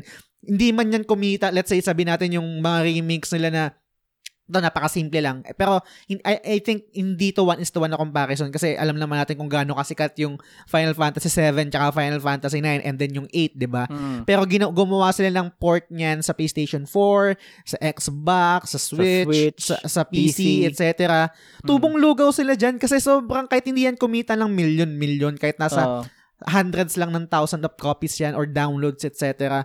Mm. Hindi ganun kalaki yung budget niyan eh. Oo, pinaghihirapan, mm. oh, pinaghihirapan pa rin yan. Pero para, para kesa dun sa merong tinatawag kasi na sugal, katulad ng paggawa ng bagong I P, yes. and then syempre bagong system, pag-invento ng, kasi trabaho yun eh, merong, merong pre-production na tinatawag, yun yung planning eh. Uh, mm. Syempre tumatakbo yung oras nun. At the same time, yung production mismo, and then yung post-production, yung marketing, et cetera. Compared dito sa pag meron ng build, build na, na, nagawa na yung mismong game, i-upscale mo na lang, ipoport mo na lang sa ibang platform, mas di hamak na mas maliit yung budget na, gin, na kailangan nila. Kaya, di ko alam kung bakit ngayon lang nila naisip na parang mag na pagbigyan ano parang bigyan pansin yan talaga, mag-focus sila diyan kasi sobrang powerful ng nostalgia, lagi kong sinasabi, at the same time nga yung budget na kailangan sa mga games na yan, mm. sobrang sulit, sobrang panalo sa atin na gamers, panalo rin sa kanila bilang developer at publisher. Yes. Less effort, more more profit, ika nga, yes. Diba? So, hopefully nga, bukod dyan sa dalawang games na yun, is, i- sana naman pagbigyan tayo ni Square Enix sa Valkyrie Profile sa Switch. Kasi, ang huling port nila is sa mobile phone. Like, may H D mm. remake sila sa phone. So, I hope na pati sa Switch naman sana, gawan nyo para legit na ma-stream na natin dito. Kasi tagal ko nang gusto laruin ulit yung Valkyrie Profile. Tsaka siguro Star Ito. Ocean two sa P S one. Mm. Kasi yung Star Ocean one, niremake na nila recently sa Switch. Yun yung first departure, di ba? Mm, first departure, ah, ni-remake na nila ah. yan. Kaya hopefully yung ano, um yung pangalawa, yung Star mm. Star Ocean two, yon ilabas na nila kasi sobrang solid din nun. I think marami rin, mas maraming nakalaro dito sa Pilipinas ng Star mm. Ocean two versus Star Ocean yun one. Yun ba yung si si Claude tsaka yung isang babae? Tama si ba? Lina. Uh, ah, yun. Yes, yung so yun. Alien. Okay. Alien, diba? Ayun, medyo, tama, medyo alien race sila dati. So, oh, kasi diba galing-galing siya sa ibang planeta, tapos pumunta mm-hmm. siya doon sa planeta ng ano. Ayun. Sila Claude. Ang oh, ganda, si- oh, nga, naalala ko, ang ganda nga, yung isang character na paborito ko din, yung may dalawang dragon sa balikat, di ba? Tama ba? Oo, oh, yun, yun. Nakalimutan uh, ko lang pang Ashton ata, basta yun. Mm. Dalawa yung, ano, yung may dalawang dragon sa likod, tsaka si Diaz, yung puting uh, buhok, yun. Nakakamiss lang. Hopefully, mag, uh, good job kayo dyan, ano, good job kayo dyan. Uh, Square Enix, sana tuloy-tuloy kayo. Tapos, yes. On top of that, siguro yung mga announcement na rin sa games na alam na natin na paparating na in the coming months, mm. like yung Monster Hunter Rise, yes.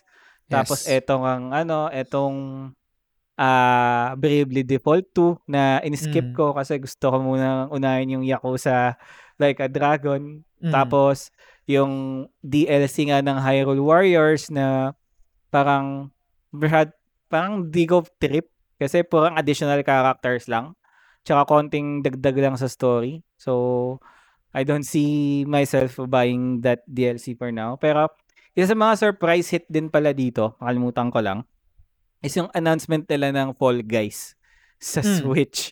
So, alam naman natin yung Fall Guys, di ba? Talagang, ano, sobrang sumikat niya nung una. Pero, na pinatay lang ng Among Us. Pinatay lang ng Among Us.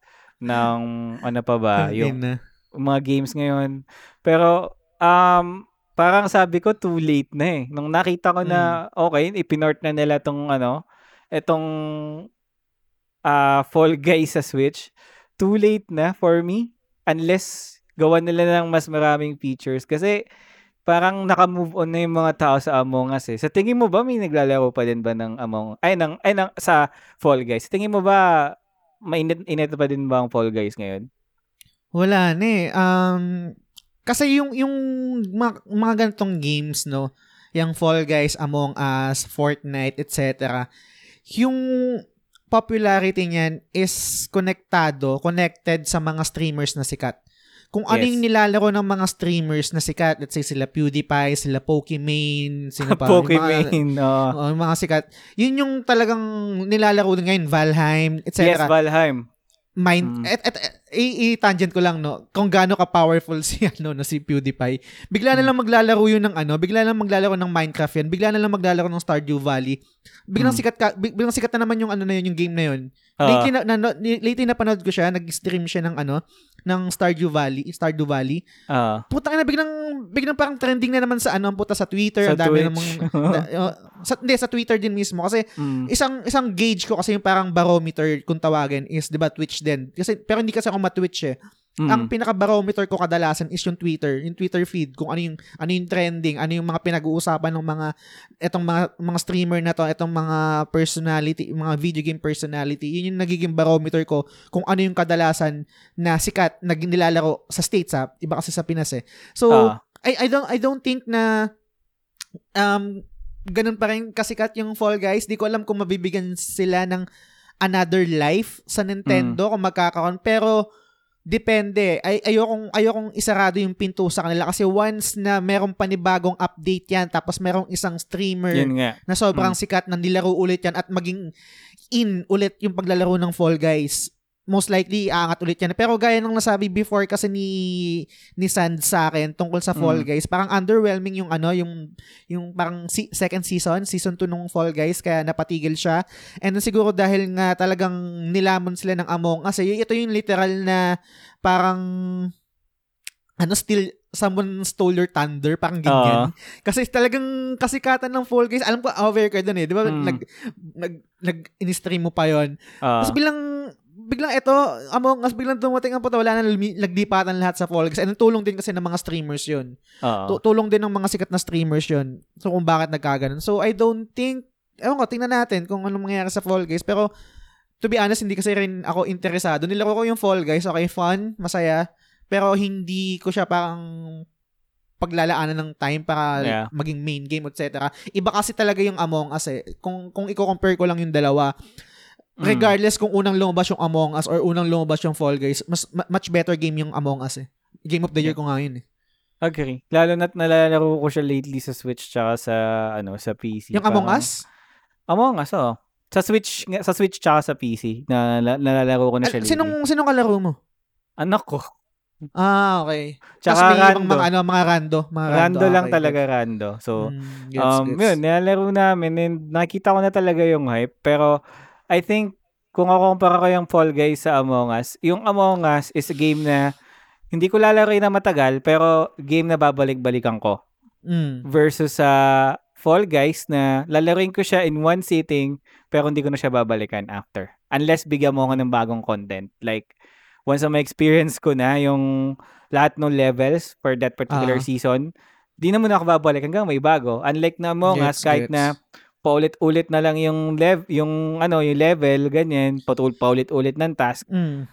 Ano, um kasi, mas gaganahan pa din ako. Kasi may yung sa Among Us, yung sa Among Us kasi ang nagje-generate nung nung good experience or good gaming experience mo is yung player kasi mismo eh. Gaya nga nasabi ko before, ang magbabase sobrang player dependent na itong game na to. Pag all-outs yung kalaro mo, all-outs talaga yung laro mo. Hindi katulad siya ng game na, let's say, Fall Guys. Kung maganda talaga, maganda yung game, okay, maganda, mm. pero gaya ng sabi mo, babalikan mo o hindi, nasa sa'yo na yun. Yung Among Us kasi, yung experience mo, yung, ba- ba- yung iba't ibang klase ng scenario, iba't ibang klaseng ses- session nyo, magbabase talaga doon sa kalaro mo. Eh. Para, kaya nagulat ako na kalaro mo mga, mga rando, kasi kadalasan pag rando, dyan yung all-outs eh. Pero, tingnan natin, kasi sa experience ko naman, parang mas masarap mag may kalaro pagkakilala mo talaga. Oo, lalo na, I think.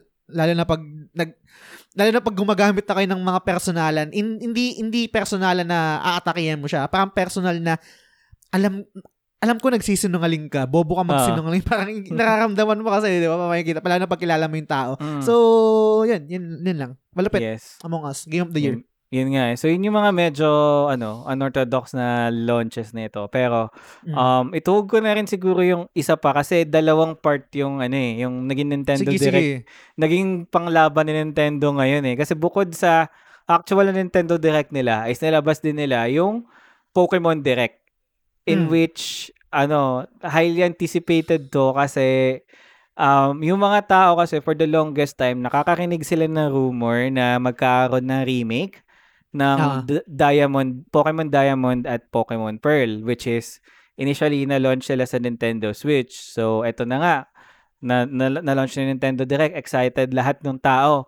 And it turns out, no, totoo talaga yung rumors. Meron talagang dinevelop na um, Pokemon, na remake ng Pokemon Diamond and po- Pearl, which is uh, Brilliant Diamond ata. Tsaka Brilliant Pearl. Hmm. Pero Sang kon sang sang console ba siya before unang na-release? Ah uh, sa D S. Ah sa D S. Okay. Nintendo D S. Tapos ngayon nga ni-remake siya sa Switch. So di okay na. Ano, rumors are true, talagang excited na yung mga tao. Pero medyo na-disappoint sila na nakita nila yung graphics.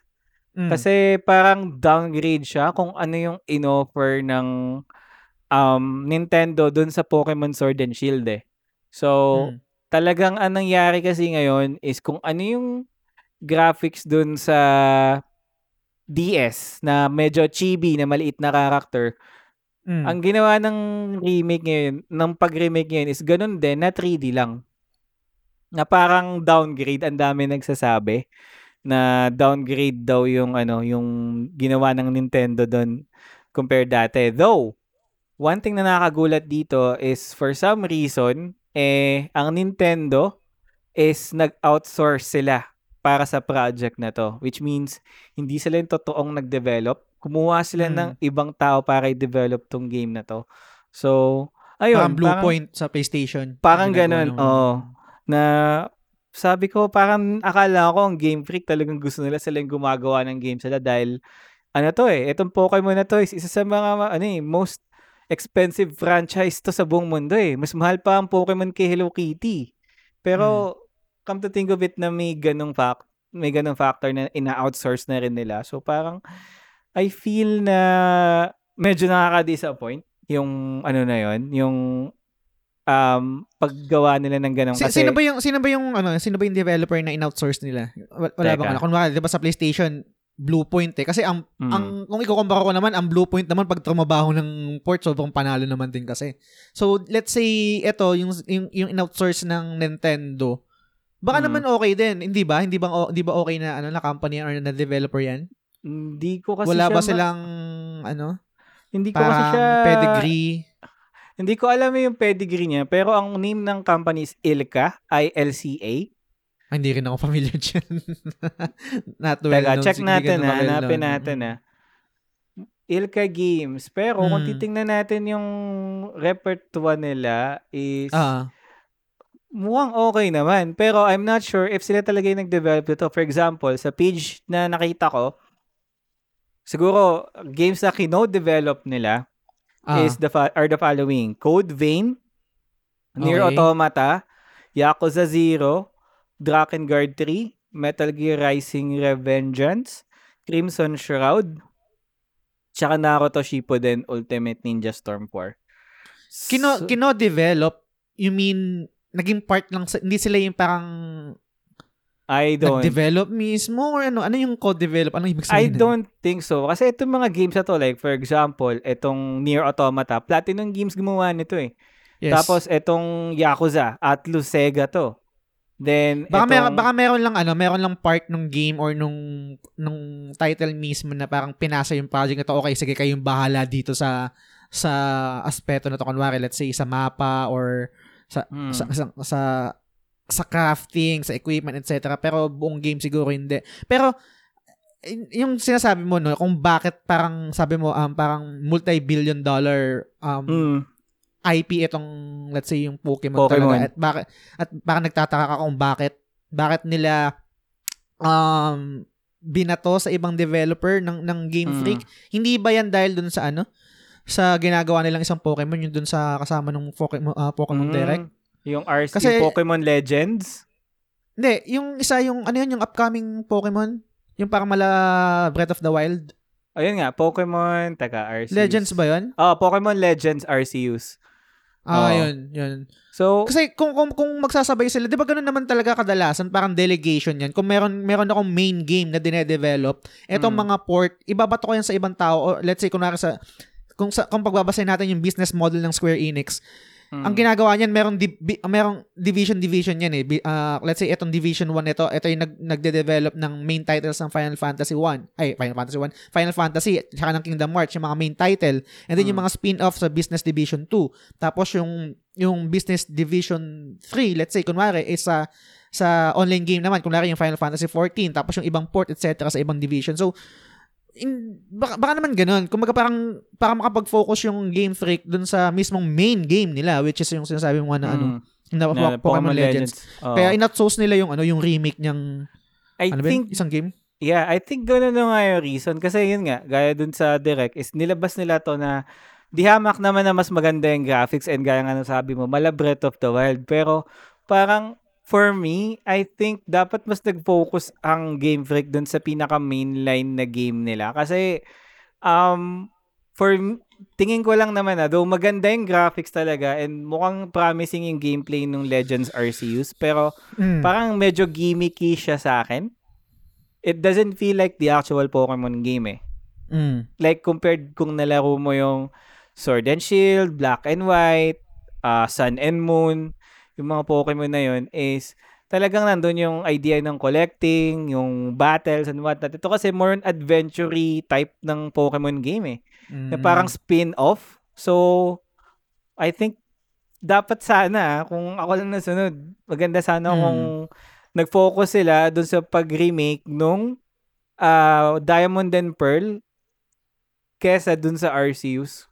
I think kaya rin mm, naman gets. sana nung uh, Ilka na developer. Kasi, um, sabihin natin ah, um, it's a real, ano naman to, real talk lang naman to eh, na ang Switch is, hindi na rin ganun katagal ang magiging lifespan yan. Dahil, mm. ta- in, in the next few years, lalampasuhin na yan talaga ng P S five at Switch. So, um, nag-aantay tayo. Ng Xbox. Parang, oh, oh yan, ng Xbox. So, nag-aantay tayo ngayon ng Pokemon game na parang sasabi natin na pwede mag, na mainline. When I say mm. mainline, yung talagang traditional Pokemon game na mag-wrap up sa generation na yon. And I think maganda sana yon na in-lose ng Diamond and Pearl. Pero hindi. Pero remake siya eh. Pero remake siya, di ba? G- galing sa, bilang outsider, galing mm. sa outsider na hindi kasi ako ganun ka Pokemon fan. Nagigets ko yung sinasabi mo yun na mainline na magsasarado mm. nung era na yun or ng generation na yun. Mm. Pero hindi pa rin siya parang applicable kasi remake yun, di ba? Gaya ng sabi mo mm. kanina. Kung kung isasarado man yung generation na yun, sana mainline talaga pero bago, hindi remake. Mm. Yes, which is naging pattern na rin naman nila yan eh. Pero mm. thinking na kung let's say in a two-year span pa sila mag-iisip ng mm. mainline game, siguro wala na ng Switch nun or three years. Mm. Wala na Switch nun. So maganda sana kung ngayon pa lang is... Etong, etong Pokemon Legends, ba binibenta ba siya as spin-off? Hindi ba siya parang binibenta na eto na yung evolution ng Pokemon? Kasi ako bilang outsider nga, so correct mm. me if I'm wrong, meron mm. akong, mer, ma, hindi ako ganun knowledgeable sa Pokemon.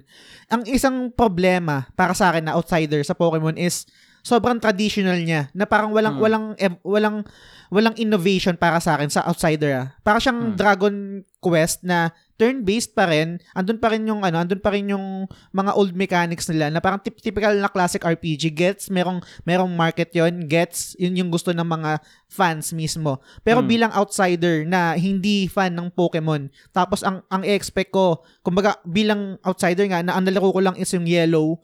Mm-hmm. Tapos mag mag mag-invest ulit ako ng time or uh, pang subukan ko ulit maglaro ng bagong Pokemon. Tapos ang ang makukuha ko pa rin is same kung ano yung nakuha ko dun sa Pokemon Yellow. Feeling ko hindi ko siya magugustuhan eh. So mm-hmm. eto para sa akin naman bilang outsider nga na nakita ko yung yung trailer ng Pokemon Legends. Ah. Uh. Actually, nagkaroon ako ng ano, na- na-entice ako kasi bago siya eh. Bago. Hindi oh, hindi hindi yung yung ini-imagine ko na Pokemon before na parang, okay, collecting, o battle, turn-based, et cetera. Hmm. Etong Pokemon na bagong trailer na ginagawa nila ngayon, feeling ko, ito, yung, ito naman yung willing akong itry, and I think ito hmm. naman yung posibleng mag-work naman bilang hindi fan ng Pokemon. Ng Pokemon. Traditional mm, Pokemon, I guess. Ng, uh, traditional Pokemon. Po, hmm. So, I think, Ah, uh, lagi naman ganun eh. Parang mm. parang lagi naman dib- dib- debate yan kahit naman sa eh, actually yan nga lang din yung isa sa mga talagang gustong-gusto ko sa Final Fantasy kasi ang um, for better or for worse, talagang ini ini-innovate ini-innovate nila yung yung game nila, binabago talaga nila eh. Mm. So ewan ka, tingnan natin. May ganung ano kasi, ang Pokemon kasi is, hindi naman natin sasabi na walang bago. Like, mm. ang highlight kasi ng kada Pokemon is parang isipin mo, naglalaro ka ng two K twenty, ng two K series ng sports eh, na kada bagong mm. version is may bago kang Pokemon, may bago sa roster mo. So, mm. ganun kasi yung feel niya, hindi yung parang babaguhin mo yung core mechanics kasi yun yung yes. something na talagang nag-work sa lahat eh, na mula noon sa Game Boy hanggang ngayon is mm. talagang well-loved pa rin yung battle system, yung pagko-collect. Talagang more on roster lang talaga nadadagdag. Tsaka mga, siguro sabihin natin mga quality of life features eh. Pero itong mm. R C Us kasi is more of, hindi ko masasabi evolution kasi hindi ko nakita na future ng Pokemon games nito unless bumenta mm. tong game na to. But it's more of like uh, spin-off. Parang striker, para, para siyang strikers ng ano ng Persona. Yes. Yes, striker siya. For, mm. ah, para siyang Persona five Strikers or uh-huh. yung dancing ng Persona. Yung mga ganong tipo ng uh-huh. offering ng franchise para yes. mas mamilk nila ng maiga si Pokemon. So, ayun. Tsaka, idagdag lang, bago, bago, bago, tapusin, mm. bago natin tapusin itong segment na to or kung meron pang idadagdag. Mm. Meron din kasing para sa akin, na sa, hindi man ako developer or hindi ko alam kung ano yung, paano yung tumatakbo sa isip nila. Pero bilang quote-unquote artist, Mm. putang ina, nakaka-burnout naman yun kung kung para sa akin ha, kung ever since parang eto na yung system or eto na yung core mechanic na meron tayo. Oo, nagwo-work siya. Oo, mm. tinatangkilik ng mga tao, oo, tinatangkilik mahal ng mga fans. Pero mm. bilang I think bilang artist, meron silang gusto nilang side na baka pwede naman natin, baka pwede naman tayong sumubok ng bago. Mm. And I think baka ito yun. Kasi I think, yes. Kung, kung, kung paulit, kung paulit-ulit kasi yung, yung, yung ginagawa nila, kumbaga parang hindi sila nabibigyan ng um, creative freedom para sumubok ng ibang mechanic at nakakahon sila sa isang core mechanic ng, ng Pokemon, which is yung nabanggit mo nga na, na turn-based, na collecting, na parang two K twenty, two K series siya na ba- bawat year nagdadagdagan lang ng, ano, ng roster ng, ng Pokemon. Mm. I, I, I don't think na parang healthy rin siya, pero sino ba ako pa magsasabi, din naman ako developer ni. Mm. Yun lang nakikita ko na parang bilang artist ko no, na so, nakaka-burnout, nakaka-burnout din yung kung paulit-ulit na lang tapos hindi ako nabibigyan ng creative freedom para mag-evolve or para ay, para mag mag-introduce ng bagong mechanics sa craft ko, parang ganyan. Mm. Well, yan, yeah, ano naman, gets din naman. Tsaka pero ang Pokemon kasi known na siya sa mga ano eh, uh, franchise na madami na ring spin-off eh. Like, hmm. talagang may Pokemon Pinball, may Pokemon Snap, uh-huh. Pokemon Mystery Dungeon, tas eto nga, panibagong spin-off na. So, I think, hindi naman siguro nire-restrict ng Game Freak yung mga developers nila na traditional Pokemon games lang tayo. Kaya nga, maraming spin-off ang Pokemon. Hindi, eh. yung, yung point kasi na sinasabi ko na, na hindi, na, na nakakahon sila sa idea. Kumbaga, hmm. parang, okay, sige, y- yung creative juices mo, ibato natin sa, sa, sa mas, sa hindi sa mainline. Kumbaga paano kung, kung ako artist, meron akong naiisip na idea tapos ang sasabihin sa akin, "O oh, sige, dahil ito yung ito yung kumikita sa atin, ito yung mahal ng mga gamers sa atin." Kahit uh, meron kang naisip na mechanic, kasi hindi, na, hindi natin pwedeng gawin lagay sa mainline 'yan eh. Lagay uh, na lang natin sa mas maliit na title. Uh, Doon ito na lang uh, sa spin-off na lang. Eh parang hindi, hindi, ewan ko, sige, siguro, ewan ko, hindi naman ako ganun, hindi naman ako developer, pero yun, yun lang yung naisip ko. Kumbaga, meron kasing, meron kasing punto na, na, I think ka, na pag meron kang ma- magandang naisip na idea and gusto mong gawin, as in, gusto mong gawin talaga at maging, maging proud dun sa creation mo na yun, masakit pag binato sa'yo na, okay, gawin natin yan, pero, dito sa mas mababang sa hindi sa hindi sa flagship. Uh, huwag natin uh, huwag natin i-apply yan dito sa flagship. Pero gets ko rin naman, gets ko yung sinasabi mo, again, gets ko rin naman yung yung atake na kasi eto na sila, kumbaga parang yung ano ba yung kasabihan na bakit ano why fix if if it's if not it broken, broke, parang, don't fix it. Oh, oh hmm. parang ganyan. Tsaka eto naman yung kumikita, eto naman yung mahal nila, et cetera. Pero I think ka, correct me if I'm wrong. Tsaka kayong mga listeners din, uh, mga fans ng Pokemon.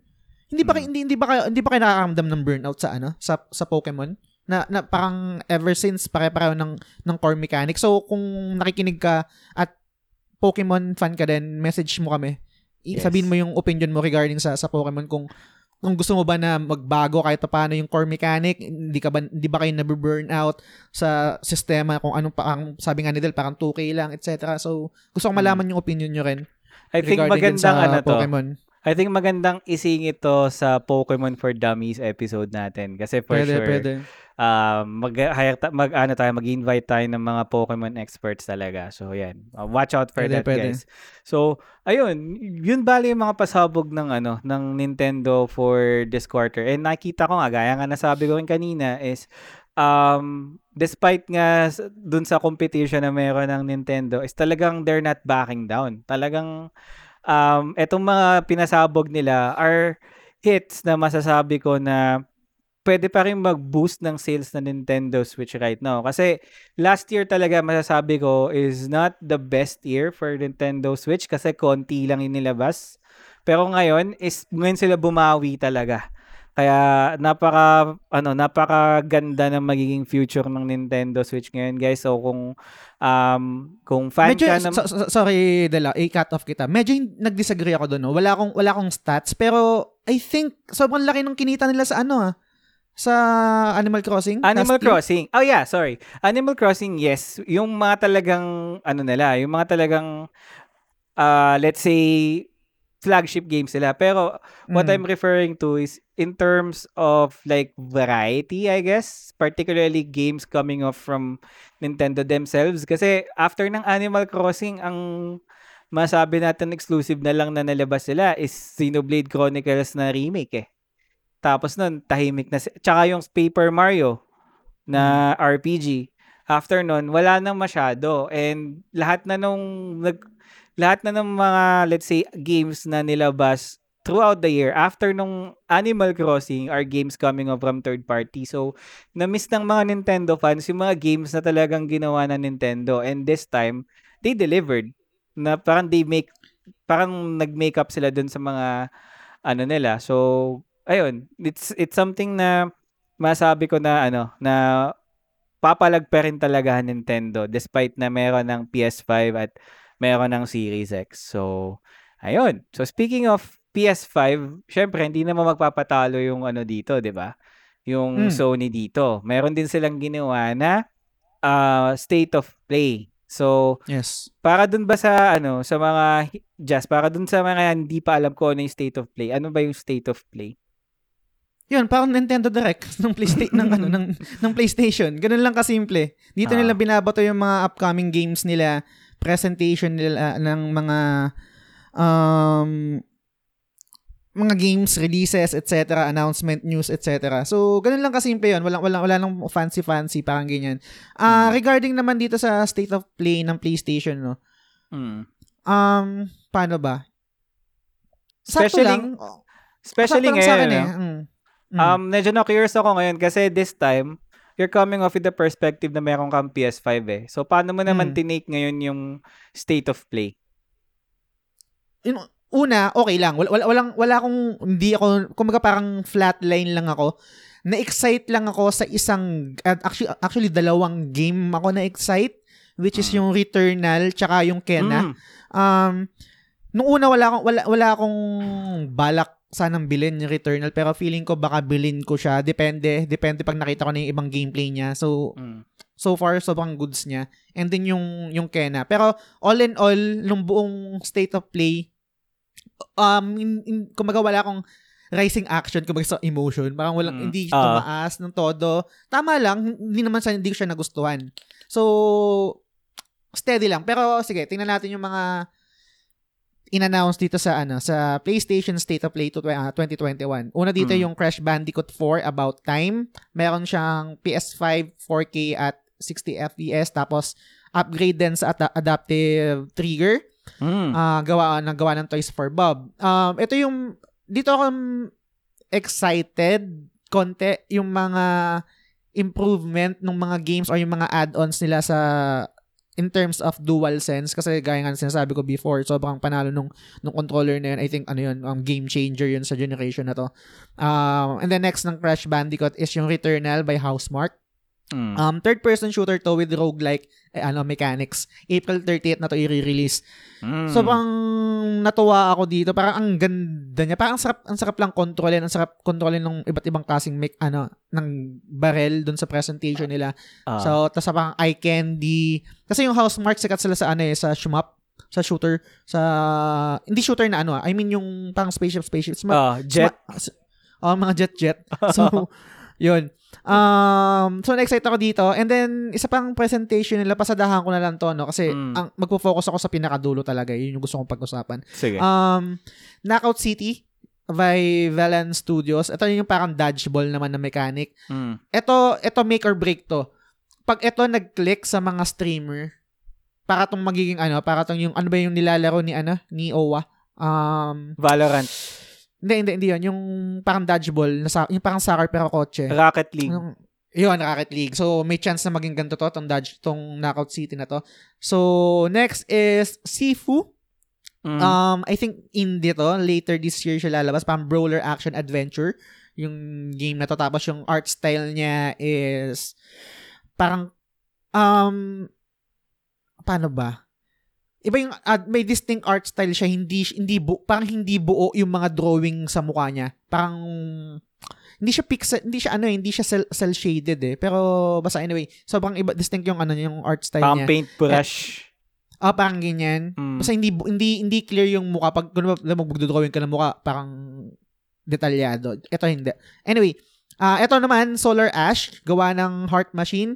Ito, ang ganda na ito, ang ganda ng graphics na ito, ang ganda, ng, ang ganda sa mata, and then parang sobrang kinetic ng gameplay niya. Mm. Um, feeling ko lalaruin ko to pag nasa PlayStation Plus na. Oh, pag-free. pero, pero, pero parang ano to, parang high, ano, highlight drifter, ano, anong game yun? I think sila rin yung nag-develop nun eh. Mm. Um, nung game na yun, indie rin siya, uh, sobrang stylish din, and, and then, ang um, pixel art. And then ito, Five Nights at Freddy's. Wala akong pakialam dito. Ewan ko kung meron ka. Kasi actually, kikita sa streamer ito. Yan. Yan yung makikita ko na hit para sa mga streamer. Kasi ano pwede, yan eh. Pwede, pwede. Jumpscare galore yan eh. Kaya, mm. for sure, PewDiePie, pag lumabas yan, i-stream niya yan. Or pwede, pwede. Hmm. Tapos ito, itong Oddworld Soulstorm. Feeling ko, na-excite ako ng konti dito.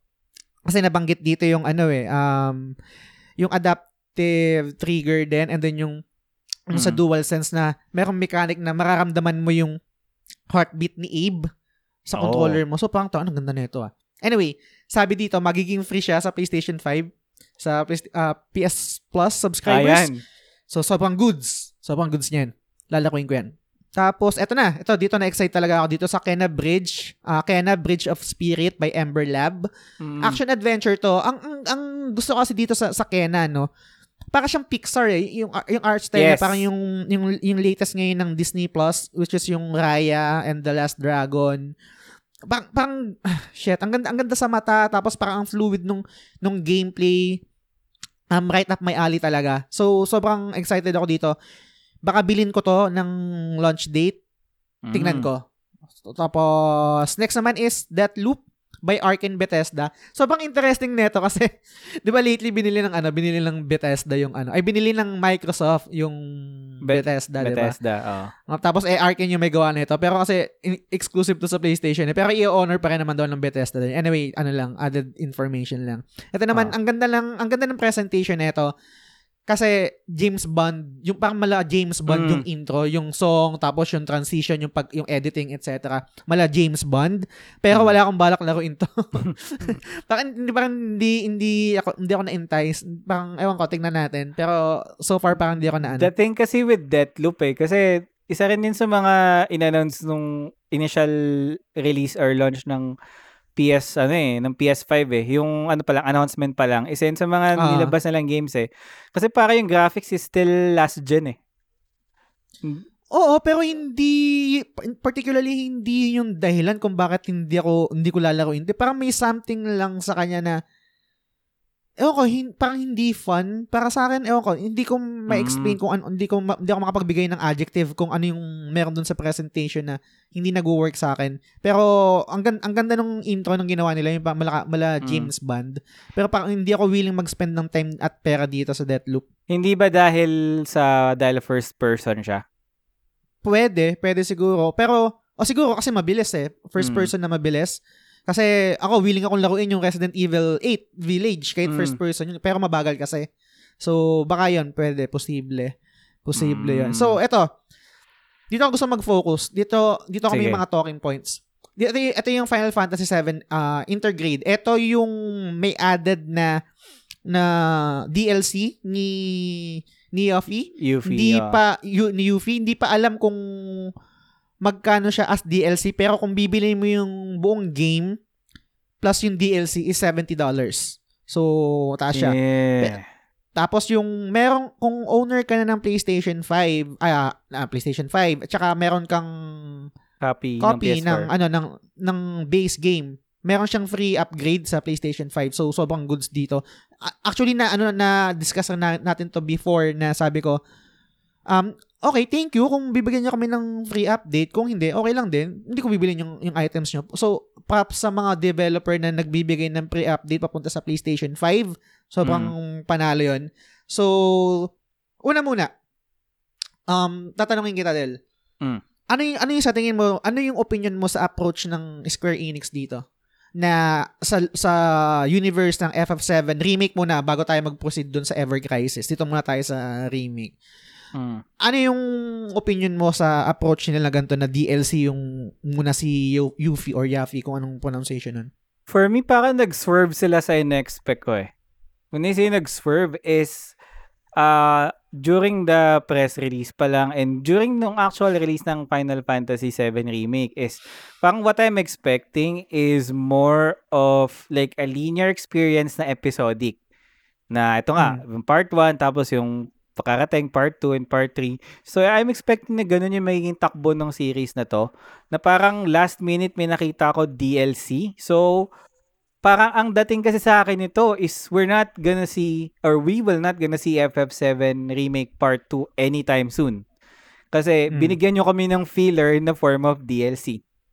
Which is, hindi ko talaga siya ina-expect eh. Kaya yun. Mm. Tapos, from what I heard, ito atang episode Yuffie is exclusive lang sa P S five. Tama ba? Yes, uh, tama. Mm, okay. So, yeah, yun lang. Parang medyo naiba yung ano ko. Kasi, um, I think majority pa rin na maglalaro nito are coming off from users na nasa P S four. And siguro most of them are going to be disappointed kung malaman nila na hindi nila malalaro ito hanggang wala pa silang P S five. So, hopefully, or sana, i-release din nila to sa P S four para mas maging accessible sa lahat. Since D L C naman to eh. Hindi naman to yung... Hmm. sinasabi natin na next next level Final Fantasy seven na or yung pang P S five yes. na talaga eh. Kasi kung tutuusin, ginawa yun, P S four pa rin naman halos yung engine and whatnot eh. So, hindi ko makita yung point bakit ginawa nila exclusive yun.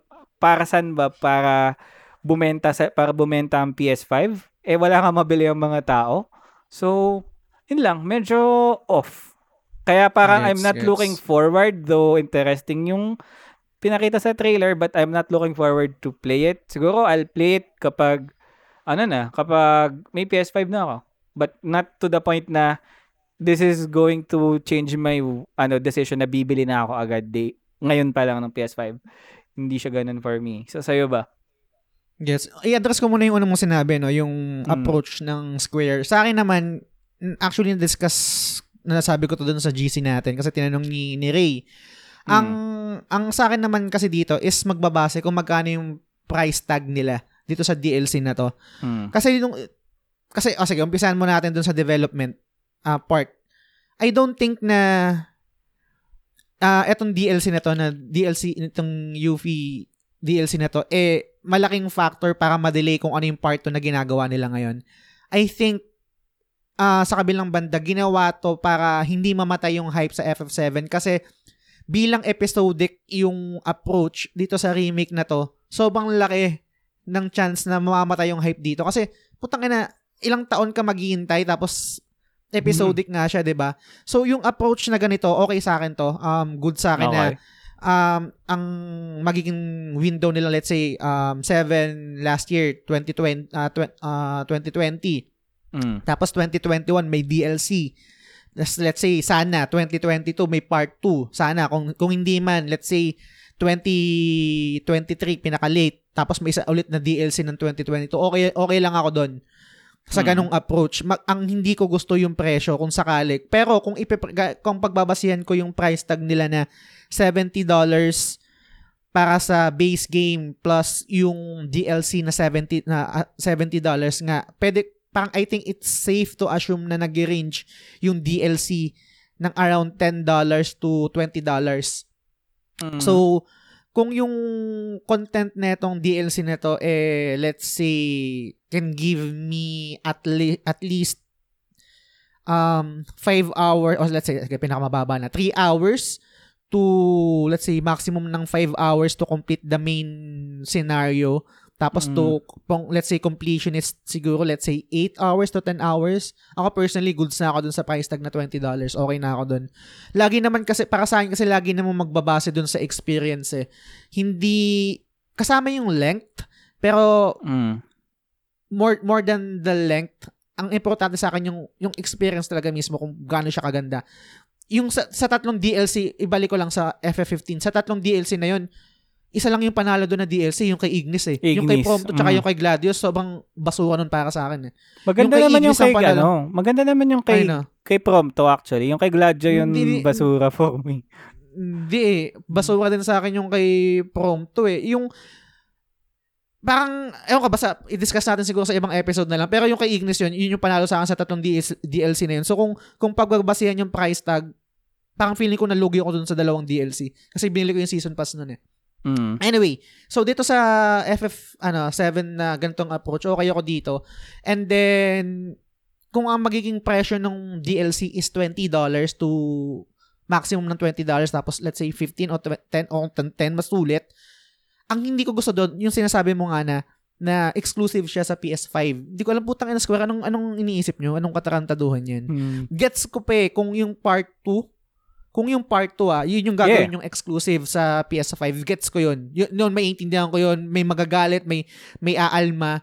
Andiyan na yan. Pero ako bilang tao, kasi hodang meron akong P S five o wala, magagets ko kung bakit gagawin yung exclusive yung part two ng F F seven Remake. Pero itong D L C lang, mm.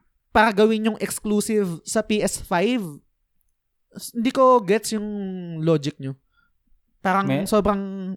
sobrang parang hindi nyo inisip yung mga fans nyo, hindi nyo inisip rin yung potential sales nyo kasi sobrang laki ng, ng install base ng P S four sa ngayon at yung P S, P S five sobrang hindi pa.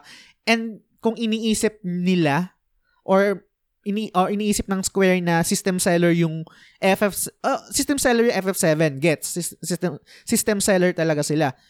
Pero kasi nak- nakaraos na yun eh. Nakara- yung, yung generation ng mga players na willing bumili ng PlayStation four, and I think maraming tao nag-i-exist nun nung pinakita yung, yung trailer na, mm. sa PlayStation experience ng ang PlayStation uh, PlayStation four na tapos F F seven Remake, ganyan, na gusto talagang bumili ng PlayStation four dahil doon. Pero ito kasi nakaraos na yun eh. Ibig sabihin, kami na yun, naka- okay, kami na yun, kami yung tao na target nyo nung time na ngayon. Ngayon yung target nyo naman dito sa PlayStation five, hindi na kami yun. Kasi nalaro na namin yun eh. Uh. Kung, kung, kung, kung yung part two ng F F seven yung gagawin yung exclusive pa ulit-ulit ako, putang ina, goods lang, mga gets ko yun. Pero yun nga, sobrang olats para sa akin. So, na Medyo. exclusive nila yung ano, yung D L C. Tapos, yun. Tuting pa na yung D L C na yun, hindi naman ganun ka fan favorite si Yuffie eh. Be, to be honest lang, ah, merong fan. Hmm. Hindi ko sinasa- hindi ko sinasabi na walang fan. Pero ikumpara sa ibang characters, like sino si bang Vincent ano siguro, no? Yung Vincent, 'di ba? Si Vincent. Oo. Oh. Et, eto kasi Ay, si, anyway, si Yuffie kasi naman, I guess, interesting. Pwede mong hindi makuha si Yuffie, 'di ba? Sa umpisa. Sobrang yung, optional yung, niya, unlike ni Vincent hmm. na kahit pa paano si, may ne, re- may relevance sa story. Oh, may re- may relevance sa story si Vincent, pero I think si Vincent missable. Si yes, Yuffie, missable siya. Si, si Yuffie hindi siya missable eh. Missable eh. Parang maku- um hindi pwedeng hindi mo siya kagad makuha sa umpisa, pero later on makukuha mo pa rin siya. Hmm. Pero in terms of yung pag-connect siguro, it's it's ano, I guess it's Square Enix way para mas ma-integrate na si Yuffie as a primary character. Kaya siguro hmm. pinaglaanan nila Totoo. ng episode to kasi talagang dati ano yun, kahit di, kung hindi ka gagamit ng walkthrough, hindi mo alam kung paano kukunin si Yuffie na ano eh. So, tsaka, tsaka wala akong kaibigan na ginawang kaparty si Yuffie. Sa, sa totoo ako, lang. Ako, ginagamit ano ko si Yuffie. Ginagamit mo? Ako, wala hmm. ako mismo, wala akong nakitang, yun yung main party niya. Wala, wala akong, wala akong kilala. Ikaw, ikaw na lang siguro dahil kakasabi mo lang. Kasi yun. Madaling kunin yung mga ano niya eh. From what I know ah, madaling hmm. kunin yung weapon niya eh. Kaya, kaya madala siya sa party ko nung nilalaro ko yung O G F F seven hmm. sa P S four. Madalas siya na wala, wala party. Tal- Ik- ikaw lang yung nagsabi sa akin na kaparty niya si Yuffie. Anyway, baka meron, meron ding iba. Kasi kadalasan, kasi mag- kung mag-focus ka dun sa D P S talaga, hmm.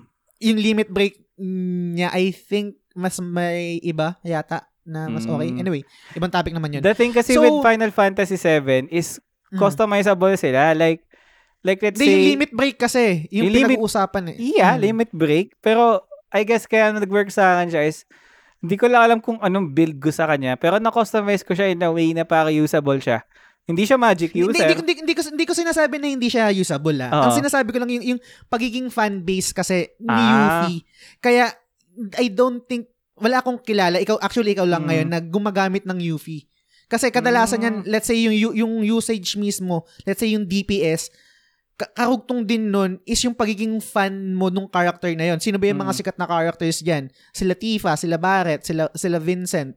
Uh-huh. Kadalasan. So, wala akong barkada or nakita sa computer shop na gumagamit gumagamit ng Yuffie. So, mm, okay, get. Hindi ko sinasabi, hindi ko, sin, hindi ko sinasabi na pwede siyang gawan ng malupit na build ah, or parang ah. pwede mong i-maximize yung skills niya. Pero I think yung limit break niya hindi ganun kalakas yung D P S compared sa iba, pero pwedeng mali. I kind of forgot. Oh. Pero yun. Ano kasi siya ninja. Tsaka, eh. tsaka, tsaka. Yes, tsaka yun pa pala dagdag padel. Edit hmm. actually ito pa nga yung dagdag yan. Yung Square Enix kasi, alam naman natin na mahilig manggatas yan eh. So, mm-hmm. tama ka, ang ganda ng punto mo. Baka ito nga yung way din ng Square para ipakita or para ibigyan ng limelight si Yuffie at the same time para gawa ng mga Play Arts Sky, di ba? Ng mga items, items na ganyan. Oh. Di ba? So, maganda yung punto mo. Baka ito nga kasi, paano ba? Paulit-ulit ako, no? Sa mga toy collectors, wala, parang wala akong nakikita na Yuffie Shrine. Kadalasan, di ba, Tifa Shrine. Yung mga, mm. kaya nga tataas ang mga resale value nyo ng, ng Tifa eh. Kasi yan yung mga talagang sought after na, na characters. Pero gaya nga nung nasabi mo, dahil ngayon mabibigyan siya ng panibagong D L C at ma- may explore natin yung, yung story niya, et cetera. Baka, baka, eto rin, baka, baka mali rin ako, baka magkamali ako. Kasi nung nalaro ko yung F F seven Remake, Tifa, fan talaga ako eh. Pero mm. parang nag-lean towards ako kay Aerith. Yes. Kasi, uh-huh. ah, ang, ang cute niya. Tapos, uh, parang masarap pala siya kasama kasi parang sobrang stiff niya sa O G eh, na parang prim and proper. Kaya mm. hindi ko siya nagustuhan sa original. Pero dito sa remake, iba eh, nabigyan, na, na-fleshed out yung character niya. Hindi pala siya ganun. Mas no, naughty pa nga siya compared kay Tifa. Si Tifa yung parang stiff. So, parang tingnan natin kung paano i-flash out ng ng ng i-flash out ng Square yung character ni ni Yuffie. Baka baka mali ako, baka okay pala na character siya. Baka nagbabase lang ako dun sa sa O G kaya konti yung fan uh, fan base ni ano. Tsaka maganda yung design niya ngayon, ako tutuusin. Parang ad, mas upgraded dun sa Advent Children na ano na Yuffie. So tingnan natin. Yes, uminom ako, sorry. Yun nga eh. Kasi maganda eh. Tsaka siguro yung mechanic, yung mechanics niya, I guess, parang parehas lang din kalaklaw eh. Pero in terms of design, parang mas mature, mas mm. mas astig sa akin tignan ngayon. What ang, more pa kung gumanda ang, ang costume niyan. Yes. At tsaka yung isang potential kasi ng character ni Yuffie. And I think ngayon lang pumapasok sa akin ito nung nabanggit model, no? Na baka ito nga yung way nila para introduce talaga si Yuffie. Is mm. yung backstory ng Wutai tsaka ng ano, ng oh. Midgar. Kasi si Yuffie yung pang magi-stitch nun eh, yung magbi-bridge ng story na yun eh. Kasi taga-Wutai siya, di ba? Yes. Eh, hindi naman siya na-flesh out na masyadong na-explain sa O G. O G, kung tama, tama. Yung memory ko ha. Mm, kung tama correct. Yung memory. Hindi masyadong na-explore yung war between Wutai and then Midgar. Parang ganyan. Mm. So ngayon parang so, ano siya eh. Ngayon parang uh, sa, sa seven Remake, ang daming reference sa Wutai eh. Kaya yes. Talagang, lang, ano na yan, um, we're in for a bumpy ride, ika nga, in terms of yung F F seven mm. remake as a general. So, tingnan natin. Um, hopefully, ma- yes. in the coming years, malaro natin at mabuta natin lahat na itong games na to bago man lang tayo man. Mag-retire. Diba? Totoo. So, so ito, bago uh, i-wrap up ko na to, itong mm-hmm. news segment ko ng PlayStation State of Play dito sa mabilisan lang na F F seven Ever Crisis. Mm-hmm. So, ito yung episodic, ito yung mga list na ito, no? Um, episodic na F F seven remake ng, uh, sa iOS tsaka sa Android. So, mm-hmm. parang ito yung ano, parang katulad to nung Pocket Edition. Uh, Pocket Edition tsaka ng, ano ba yan? Final Fantasy four, na meron din sa Android. Mm-hmm. Sinalaro ko yung before. Tapos, tapos it features, yung Ever Crisis, it features the entire compilation of Final Fantasy seven and more. Ito yung F F seven, Advent Children, Before Crisis, Crisis Core. Ito medyo na-excite ako, Crisis Core. Dirge of Cerberus, Cerberus hindi kasi napangitan ako sa game na yan. Kahit gusto ko yung storya, hindi ko tinuloy kasi napangitan ako sa gameplay. Mm. Anyway, tapos, meron pa siya, meron pa sila isa yung thirty years before the event of Final Fantasy seven. Meron sila yung ano, Final Fantasy seven parang Battle Royale. So, putang ina, talagang pinasok na rin ng Square, no? Pero may nababasa kasi ako na ano, may nababasa ako na, syempre, hindi natin maiwasan mga mga fans na nagagalit na, bakit pa gumagawa kayo ng mga games ng mga ganyan? Ba't hindi nilang kayo mag-focus sa main title nyo? Hindi kayo mag-focus uh. sa, sa Final Fantasy sixteen, sa Final Fantasy seven Remake Part two, sa Kingdom Hearts, et cetera. Uh. Okay, gets, gets yung mga sentiments naman talaga. Pero guys, siguro maganda rin na maging well-informed tayo na yung Square Enix kasi, ano siya, um, ang tawag dun sa sa business model nila is yung polymorphic content. Ito okay. Yung business model ng Square Enix. Anong ibig sabihin nito?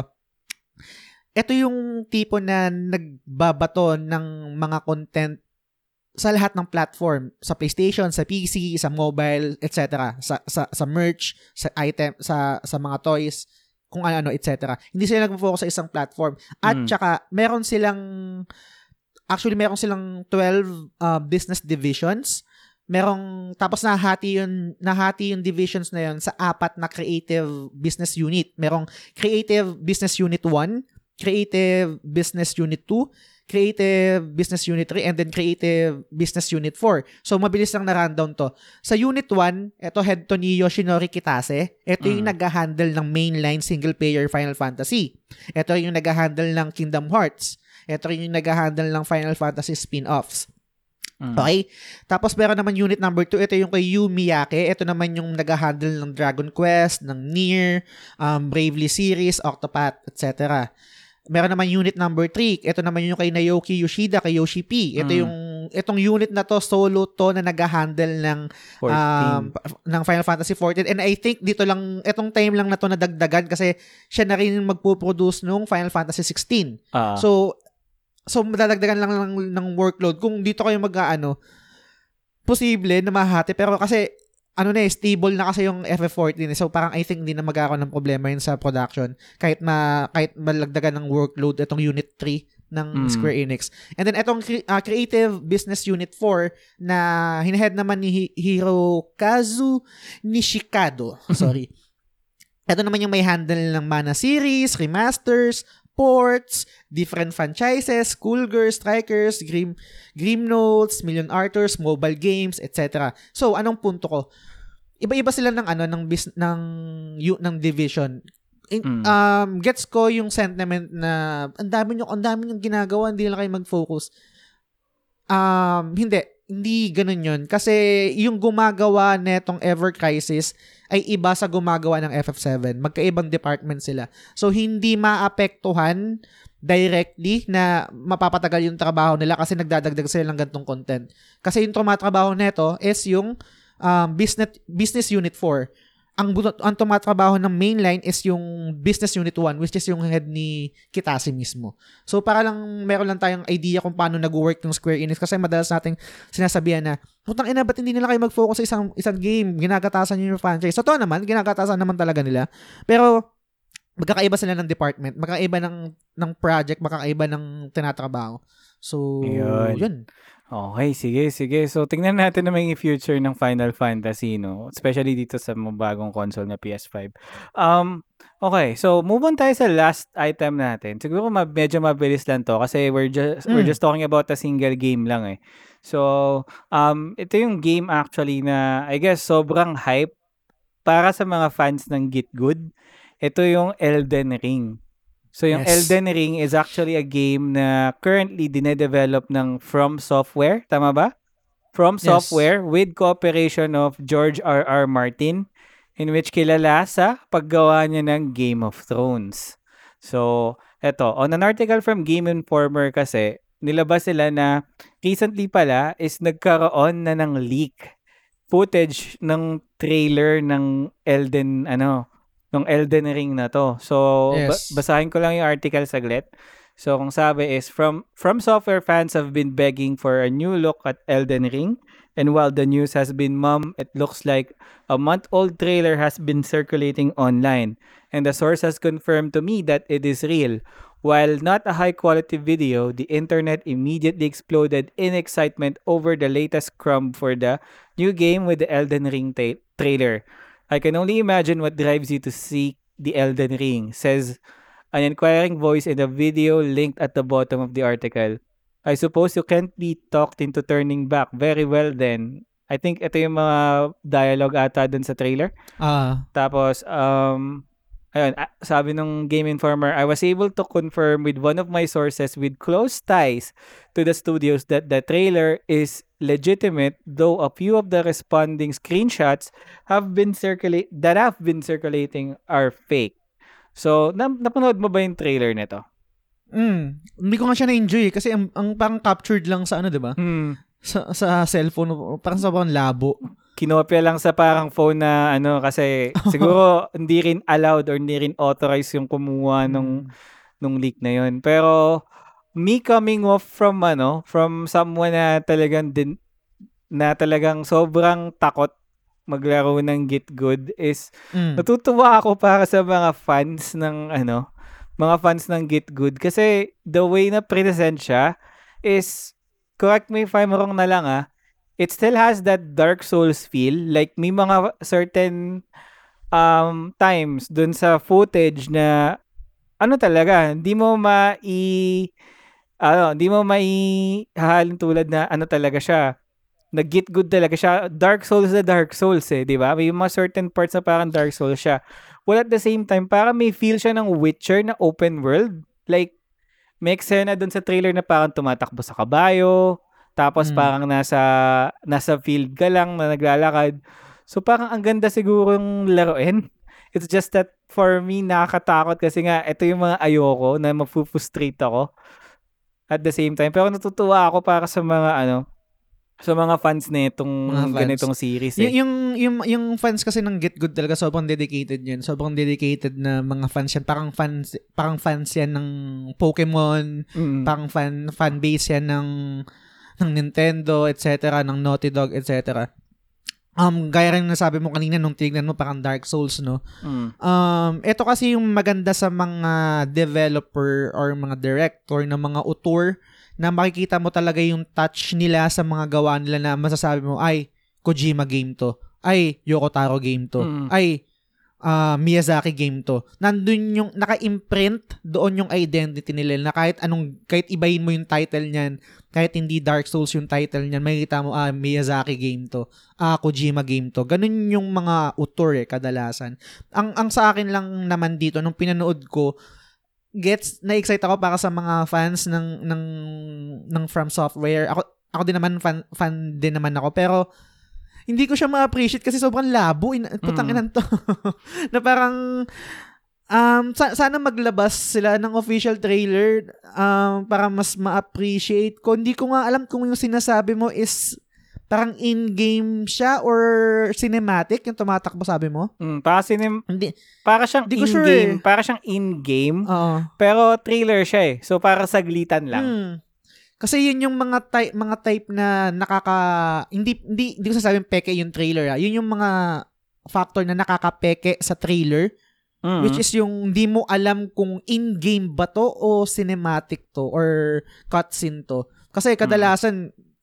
ano kasi yung, aminin natin yung trailer part yan ng marketing eh, as much as possible ipapakita niyan kung ano yung maganda doon sa game ko o kung paano maibenta yung game eh. Mm. Kahit sabihin natin na na hindi natin talaga sure kung ano ang game, ano ba to, in game ba to, ito, ito na ba yung kukontrolin ko or cutscene lang to, so, so ang hirap sabihin. Uh-huh. Though baka mali rin naman ako, baka talagang in game yun. Ang ang nangyari lang sa akin dito nung pinanood ko tong Elden Ring trailer mm. is nag-exist siya. Yes. Na na ginagawa siya na okay, sige, take your time. Okay na ako doon, na nalaman ko na na-confirm na na totoo siya. Hmm. Wala na kung kailangan na iba pa. Kung ready na kayong magpakita ng legit na trailer, sige lang. Pero kung hindi pa kayo ready, okay lang din. Though leak ito, maganda yung naging epekto, I think, sa community na mm. Nabuhay. Nabigyan sila na, nabuhay sila exactly, na nabuhay sila, nabuhay kami na okay, talagang nag-i-exist siya. Hindi siya myth, hindi siya kung ano-ano, or baka nagaya to kay, kay George R R. Martin na mahilig mag-hiatus na hindi gumagawa, hindi nagsusulat ng Game mm-hmm. of Thrones, et cetera. So, yun, yun, yun yung pinaka-takeout ko doon na goods. Mm. Excited ako, lalo na kung putang ina kung syempre sa P S five na siya most likely. Ay, kung siya malalaro.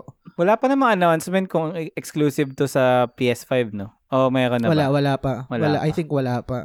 Hmm. Pero excited ako malamang sa P S five ko na siya lalaroin kung sakali.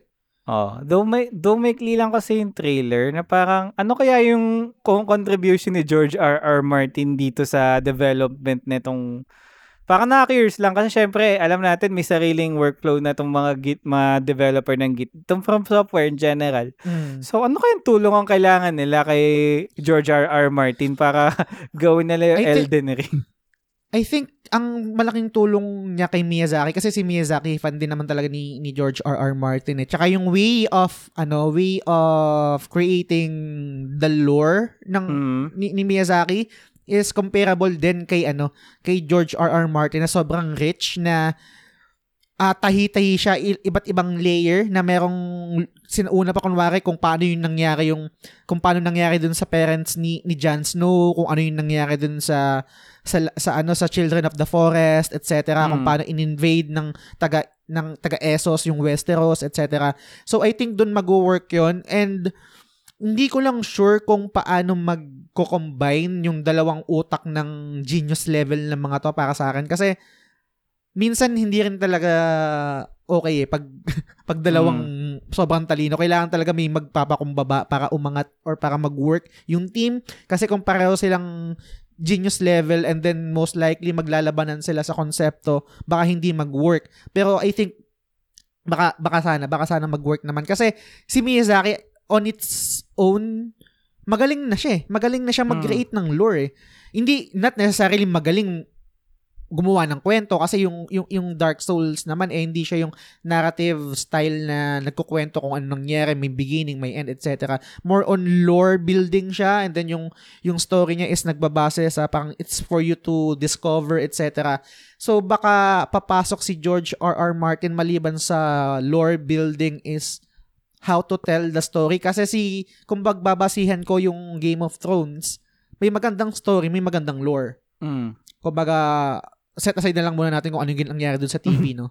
So, yung sa libro lang. Uh. So, I think dun siya makakatulong. Pero let's see, hindi, hindi ko rin talaga alam eh. Pero excited ako. So, pang excited akong laruin tong Elden, Elden Ring, pero willing to wait, ma'am, sir. Willing to mm. wait ako dyan. Hindi kailangang i-rush, hindi kailangang ipakita kung anong, ipakita, ipakita nyo kung kailan kayo ready. Yun. Parang kasi nga na siya eh, Lord of the Rings vibe, tsaka compared sa Dark Souls na parang medyo straightforward yung approach in terms of story. Ito kasi parang may ano to eh, parang mas tama ka, mas maano yung lore, mas maganda yung lore, mas maganda sigurado yung lore nito compared sa Dark Souls series kasi nga si George R R. Martin kasi mm. kita ko din sa trailer eh na parang may mga cutscenes din talaga. Mm. Pero yung, sa, yung yung sorry sorry sorry. Parang compared mo sa Dark Souls na medyo bland lang, parang pagka-start mm. mo, yun na. Ito kasi parang in-explain sa'yo along the way na parang di ka basta malolost na bahala ka sa buhay mo, explore mo yung lore on your own. Hmm. Dito parang may ganung factor na I think kung Gets. hindi ka, kung fan ka ng story-based game, I guess one reason sa'yo yun para itry yung git, yung Soulsborne Elden na type. Ring. Na, oh, Elden Ring. Yung Soulsborne oh, na type kasi na yung, kasi yung ano, yung Dark Souls, mga ganyan-ganyan, hindi siya quote-unquote narrative game eh. May kwento hmm. siya, pero more on lore, more item description, kung ano yung nangyari sa past, ano yung nangyari sa lugar, atmospheric, uh, et cetera, et cetera, ganyan. Pero wala siya yung typical na parang, okay, istorya ng bida, ililigtas si ganito, parang hmm. ganyan. So, wala, parang wala nga siyang main plot eh. Um, hmm. parang, parang yung, let's say sa memory ko sa Bloodborne, parang hunter ka lang, Tapos, ano ba? Ano ba yung story? Actually, hindi ko rin alam. Hindi ko rin maintindihan eh. Kailangan kong panoorin si... ba? Parang Sekiro, medyo cinematic pa eh. No? Ayun, sin- yun, exactly. Yun, sin- yun, tama ka, tama ka. Se- Sekiro, yun, in- intindi ko pa yung story. Kasi yun, may mga dialogue, kinukwen- uh-huh. may kwento ng story. Ah. Etong, etong Bloodborne, etong Dark Souls, kailangan ko pong manood sa mga video ni, ano, Vit Daya, ano, Vit Vaya ba yun? Yung sikat uh-huh. na YouTuber ng mga Get Good series. Anyway, so yun. Um, excited ako. Excited pa rin ako dyan. Pero, take your time, sir. Uh, George R R. Martin tsaka ano, Miyazaki. Take nyo lang yung time nyo. Not willing a popular opinion pero sana ma, ano, not as hard siguro.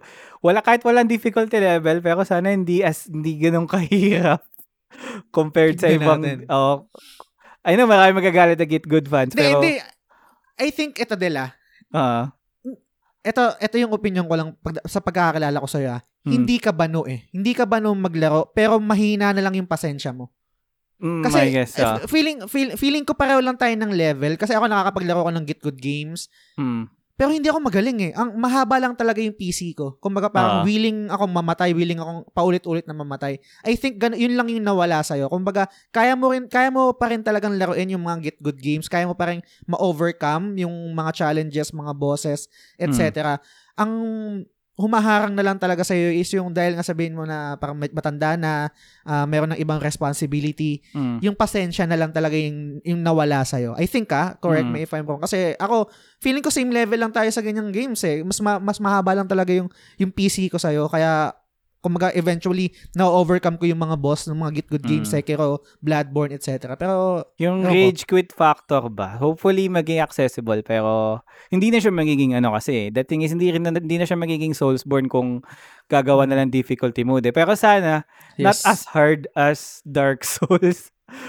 Get Yun good pa din. Hindi natin alam. Get good natin. pa rin pero tingnan natin. So ayun, um tingnan natin yung mga magiging ano dyan. So, ayun, so far, I guess yun yung mga uh, news na I think na miss out natin for this week. And um, if meron man tayong mga na miss out pa, and kung meron pa mga darating na news in the coming weeks or months, uh, try din namin yung cover dito sa show. And again, thanks ulit yes. sa lahat ng mga nakinig for this episode. Alright, so, um, dun tayo sa favorite part mo ulit, ang off-topic recommendation. So, Yun. um, ako na muna na. This time. Yes, sige. Ako na muna nung naka na. Sige, sige. So, tagal kong di nag-recommend ng music. So, ngayon, music Yun, yun na, na inaantay ko. Yes, music ay re-recommend ko, pero for copyright reasons, hindi ko po siya ipi-play. Pero, ibibigay ko yung pangalan ng album, tsaka pangalan ng ano banda. So, ang name na recommendation ko for this week is, ma- ang pangalan ng banda niya is Manibela. Like, literal, Manibela. Okay. Pangalan ng, ang pangalan ng album nila is Happy Stambay. Happy, tapos S T A M B A Y. Happy Stambay. So, bakit ko nire-recommend to ngayon? Kasi, this past week kasi parang nag-reminis ako sa buhay banda ko. Like, nakapanood mm. lang ako ng mga videos namin dati. Tumutugtog kami and whatnot. And naalala ko to na lagi naming tinutugtog yung mga kanta nito. Like, lima o anim sa album na to. A- anim na kanta sa album na to is tinutugtog namin. And nakakatawa kasi ito to eh, malaking part ng high school ko. Ay, high school tuloy ng college life ko. Itong mm. banda na to. Kasi from second year to fourth year, nasa rotation to lagi ng playlist ko eh. Sila yung masasabi ko na parang ano, parang perfect example ng college rock band. Hindi sila, hindi sila gwapo, hindi sila um, sobra flashy and whatnot. Pero yung tunog uh-huh. nila is easy to listen to. Rock sila, pero easy to listen to. Tsaka yung mga lyrics nila is parang tatama sa someone na nasa college. Mm. I can say more on, marami sa kanta nila is tungkol sa mga ligaw, ganyan, mga pag-ibig, sabihin natin. Pero yung kanta na pinakagusto ko sa kanila, and lagi namin itong tinutugtog kapag nagkakasama kami ng mga kabanda ko, pangalan, Tunay na Kaibigan. Literal na yung kanta na yun is tungkol sa mga, ano, mga magkakaibigan na kung kailangan problema, ganyan, um, lapit ka lang, ako tunay mong kaibigan. Yun yung, yung datingan niya. And nakakamiss lang. And hindi ko pa ito na-share talaga ever since simula nung nag magpa-podcast na tayo. Pero gusto mm. ko na siyang i-share ngayon kasi ano na sila eh, nalilimutan na sila eh dahil matagal na silang disbanded and parang mm. ngayon ako na lang ata ang nakikinig sa kanila. So sana buhay natin yung hype dito. Nasa sa... Spotify, nasa Spotify ba sila? Dapat. Mm. Manibela, sige, happy standby. So ayun, um pakinggan niyo yung buong album nila, halos lahat ng kanta nila doon natutug tinutugtog namin ng mga kabanda ko nung college. And kung gusto mo ng medyo nostalgic feel na easy to listen to lang, Tagalog siya, okay. Mga Tagalog ang kanta niya. Ayun, pakinggan niyo Manibela for this week.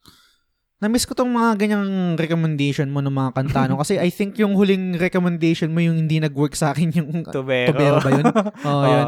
Kasi diba? Lahat, ito yung, yung lalong-lalo na una, unahan ko ah, ng, ng hmm. Chindetera. Yan, ah, ngayon pinapakinggan ko pa rin. Uy, may balita ako sa Chindetera pala. Ano? Yung, yung original na gitarista nila, namatay na daw. Ay? Oo. Yung talaga? Si Eric.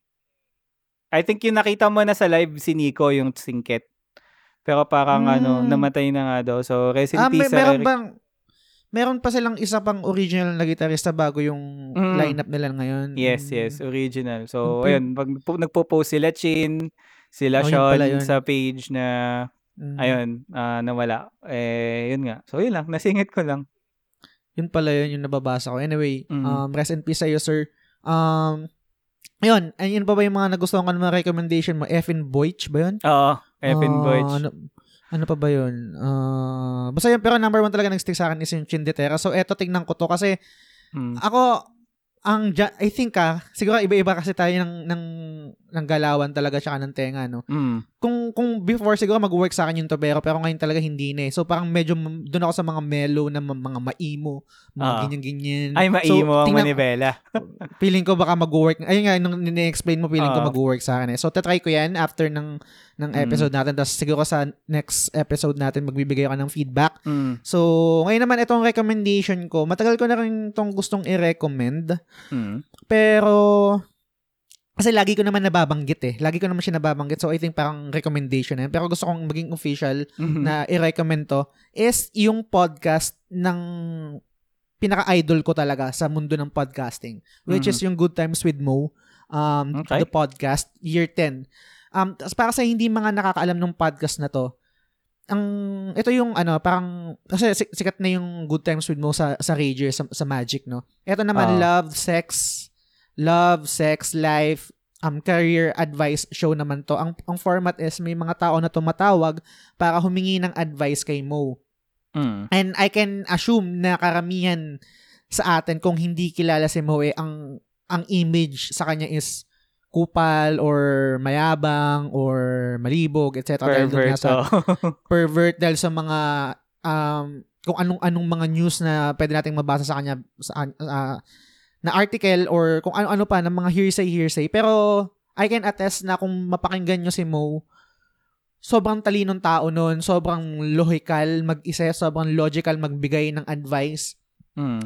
And, Sobrang basta so, sobrang galing sobrang galing niya, sobrang galing magsalita, sobrang big, galing magbigay ng analogy, and then yun yung mga times na pag nagbigay siya ng payo sa mga problema or anong kahit anong issue eh mapapa Oo nga no, puta, lupit no, ba't di ko naisip yun? Though hmm. baka hindi ka mag-agree sa mga iba niyang opinion, pero pag ginamitan mo lang ng logical thinking or pag logical ka lang mag-isip, hindi masyadong emotional or kung hmm. anong shit pa yan, ma-appreciate mo siya kasi sobrang talino niya. Sobrang talino niya. And then, siya rin yung isa sa inspiration ko. Bakit? Kasi siya yung nag-introduce sa akin ng podcast noong twenty twelve. Mm. Hindi ko pa alam, actually nag-introduce sa akin yung ex ko, pero yung podcast niya yung una kong pinakinggan, hindi ko pa alam yung konsepto ng podcast. Parang bakit ako makikinig niyan? Pwede naman akong manood sa YouTube, pwede uh. naman akong makinig na lang ng music. Yung konsepto ng podcast sa Pinas, hindi pa katulad ng meron tayo ngayon. Sobrang nagbo-boom na yung mundo ng podcasting ngayon sa Pinas. Ang dami na naglalabasan, ang dami ng mga tao na gumagawa ng sarili nilang podcast kasi dahil sa technology tsaka sobrang accessible. Pero before, sobrang ira, kahit, kahit ngayon pa naman din, hindi, parang sa gaming, hindi pa naman din ganun ka, ka mainstream, lalo na yung, ano, yung, yung podcasting. Pero at least kahit paano marami ng mga content creators na na nag-shift din sa or ine-explore na rin yung podcasting, no. Pero mm. ang punto ko is etong tong Good Times with Mo, ever since talaga, yan yung, I can say na ito yung, sila yung nag-pioneer ng podcasting sa Pinas. Sila yung, hindi man kauna-unahan, pero sila yung going strong talaga hanggang ngayon din. And siya rin, I think, karamihan nag-inspire sa mga sikat na, na mga podcast ngayon. Parang sabi nga nung isang um, host din na pinapakinggan ko, si, si, tawag dito, si Showbiz Bro, si Makoy. Uh, okay. Kung listener kayo ng, ma- ng Magic, kilala nyo siya. Meron din siyang podcast. Sikat din siya. Um, nasa top two hundred din siya ng, sa Spotify, which is yung Machong Chismisan. Ano naman yun? Co- comedy show naman yun. Um, sabi nga niya dun sa isang comment ni Mo sa Instagram, eh, lahat ng podcaster galing sa tamod mo. Parang galing dun, parang galing dun sa ano ni, ni Looney. Pa- Kasi totoo naman... Oh, kay Looney. Kasi totoo naman talaga. Isa na ako dun. Um, hindi ako, I think, kung hindi ako na-introduce sa medium na to, sa platform na to, at in, uh, hindi ako parang mai-in love sa, sa ginagawa natin ngayon. Um, tsaka yung podcast rin niya, kasi siya, siya rin din yung nakatulong dun sa akin nung nasa abroad ako, yung lagi kong pinapakinggan. Anyway, sobrang ganda nun. Kung, kung, di pa kayo fami- kung hindi kayo familiar sa podcast niya, makinig kayo. Sobrang interesting ng mga topics, sobrang interesting ng mga callers, sobrang interesting lalo ng mga advice ni Mo, ang gagaling. At lalo na kung meron kang notion sa kanya na hindi maganda at parang ang hirap i-break nun at para pakinggan yung content niya. At kung naniniwala ka sa akin bilang listener mm. ng, ng The Gamesilog Show, bigyan mo lang ng isang chance. Isang chance lang hinihiling ko sa'yo. Try mo lang makinig ng isang episode niya. Kung hindi mo pa rin talaga nagustuhan, hindi mo matake kung paano siya magsalita, kung paano siya magbigay ng advice, et cetera. Okay, gets ko. Um, sige, wag mo, na, wag, nang pulit, wag mo nang pilitin. Pero, okay. Kung kahit paano binavalue mo yung opinion ko, kahit katiting, try mo lang, try mo lang pakinggan. Kasi sobrang, ito yung gusto kong mag-give back, give back dun sa mm. podcast na nakapag-inspire sa akin eh. Na, kung bakit mayroong The Gamesilog Show dahil din sa kanya. So, yun, try nyo pakinggan yun. Kasi parang pansin ko medyo bumababa siya lately sa ano, sa charts. So, parang gusto ko siyang bigyan din ng, ng boost kahit sobrang sikat niya. Anyway, so, yun yung recommendation ko, Good Times with Mo. Um, the podcast, year ten, I think. year ten na sila. Available siya sa lahat ng platform, sa Spotify. Pero sa Spotify nyo napakinggan kasi ang sarap kasi tingnan na umaangat yung, yung show dun sa charts eh. So, yun. Yes. Good Times with Mo, the podcast. Uh, year ten. Yeah. So, again, recommendation for this week is Manibela, Happy Standby Album, tsaka Good Times with Mo. Yan. Mga inspiration yun, yun ng Gamesilog Show, bale. So, ayan. Shoutout Mo Twister. Kung makikinig ka man ito. Magiging guest natin yan sa future. Sana, sana, I-invite sana. Natin yan. Yan. So again guys, salamat ulit sa walang sawang pagsuporta, pakikinig at panonood dito sa episode ng Gamesilog Show. Please don't forget to like, follow, and subscribe to our page sa The Gamesilog Show. Available kami sa Apple Podcast, sa Google Podcast, sa Spotify, sa Anchor, at recently lang sa YouTube. So kung hindi ka pa nakasubscribe, please click on the bell icon and subscribe now. Yun. Tsaka, dagdag ko lang, kung meron kayong mga kaibigan na mahilig din sa video games and sa tingin nyo, eh, pareho ng mga karakas namin at makaka-relate kung paano kami mag, magsalita, makipagkwentuhan, makipag-inuman, et cetera. Please share our podcast. Malaking tulong yun. Um, word of mouth. Sobrang powerful nun. Tsaka yung sim- simpleng pag-like lang ng post namin, simpleng pag-share nun para sa visibility. Sobrang laking tulong nun sa amin. Mm. Kasi, Um, maliban sa nakikita ko yung mga downloads nyo or yung mga listen nyo kung gaano kayo karaming na nanonood or nakikinig, nagda-download, hindi siya nagtatranslate sa engagement eh, which is importante rin. Mm. Engagement kasi yun yung um, mayroong mga share, mga likes, yung mga comments, et cetera. Sobrang cringe i-explain, no? Pero kailangan kasi talaga eh. Malaking tulong yun, lalo na yung word of mouth. Kung hindi nyo kayang i-share or hindi nyo, kung baga parang hindi kayo yung tipo na nag-share, nagla-like or nagko-comment, word of mouth na lang na baka may kaibigan ka na, katra- na katra- or katrabaho mo na nag-inuman kayo. Tapos, uy pare, may, nakikinig ba ng podcast? O, try mo to. Kahit yung ganun kasimple lang, sobrang goods na, sobrang big deal nun. So, yun.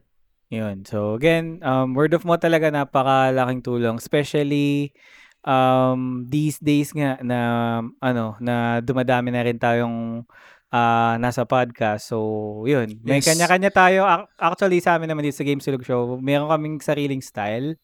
na ino-offer sa inyo when it comes to gaming content. Like ngayon, for example, uh, may bagong podcast, yung The Raid. Iba rin yung, iba naman yung format nila. Iba rin si Puro Kalaro, iba rin si, iba rin si Hype Control, iba din kami. So, hopefully, sa mga episodes na, kung first time mo nakinig sa amin, hopefully nagustuhan mo yung type ng mga content namin. And if you think that there are things na tingin mo pwede natin pag-usapan dito on the show, like um, topics and whatnot, please isa message lang kami sa Facebook. And while sinasabi ko na rin yung Facebook, i-ano ko na rin yung Facebook G C namin.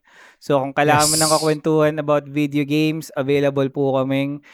I-join kayo sa ano namin, sa lumalaking community namin, N A X community. Uh, sa, mag-P M lang kayo doon sa page kung gusto niyo magpa-invite sa group chat namin. Um, invite lang kayo. Marami na kami actually na naikayat na doon na listeners talaga ng podcast. Hindi yung parang yes. tropa kasi ganito, sama natin. Talagang ano sila, nag-P M sila sa amin. So, na-appreciate namin yun, guys. So, ayun.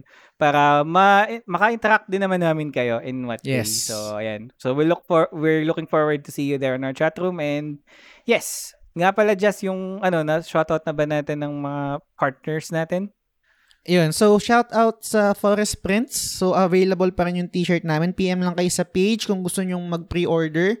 Um, and then, yung collaboration rin namin sa PlayStation Trophy Hunters Philippines. Philippines. Kung, tro- kung trophy hunter kayo sa PlayStation, kung yun yung isa sa mga passion nyo, um, join kayo, mag-follow kayo doon sa page nila, and then pwede rin kayong mag-invi- magpa-invite sa G C kung para meron kayong mga kailangan na tulong sa pagkuha ng certain trophy na kailangan ng, let's say, online trophy, et cetera, multiplayer. So, pang malaking tulong yun. Or kung gusto nilang magtanong regarding sa isang trophy na hindi nyo makuha, humingi ng tips. So, pang malaking tulong yun pag nag-join kayo doon sa grupo na yun. So, yun. Alright. So, again, guys, kita-kits ulit tayo next week for another episode. And, yes, on behalf of the Gamesilog Show, this is Del. And this is Jazz. Salamat sa pakikinig hanggang sa susunod na episode ulit. Bye! Bye!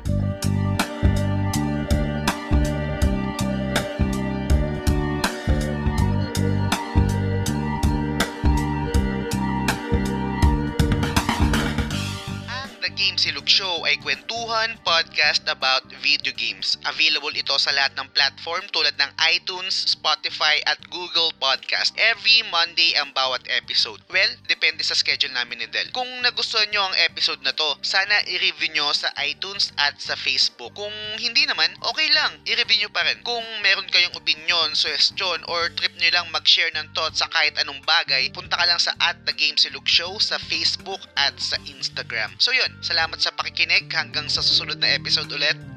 Bye!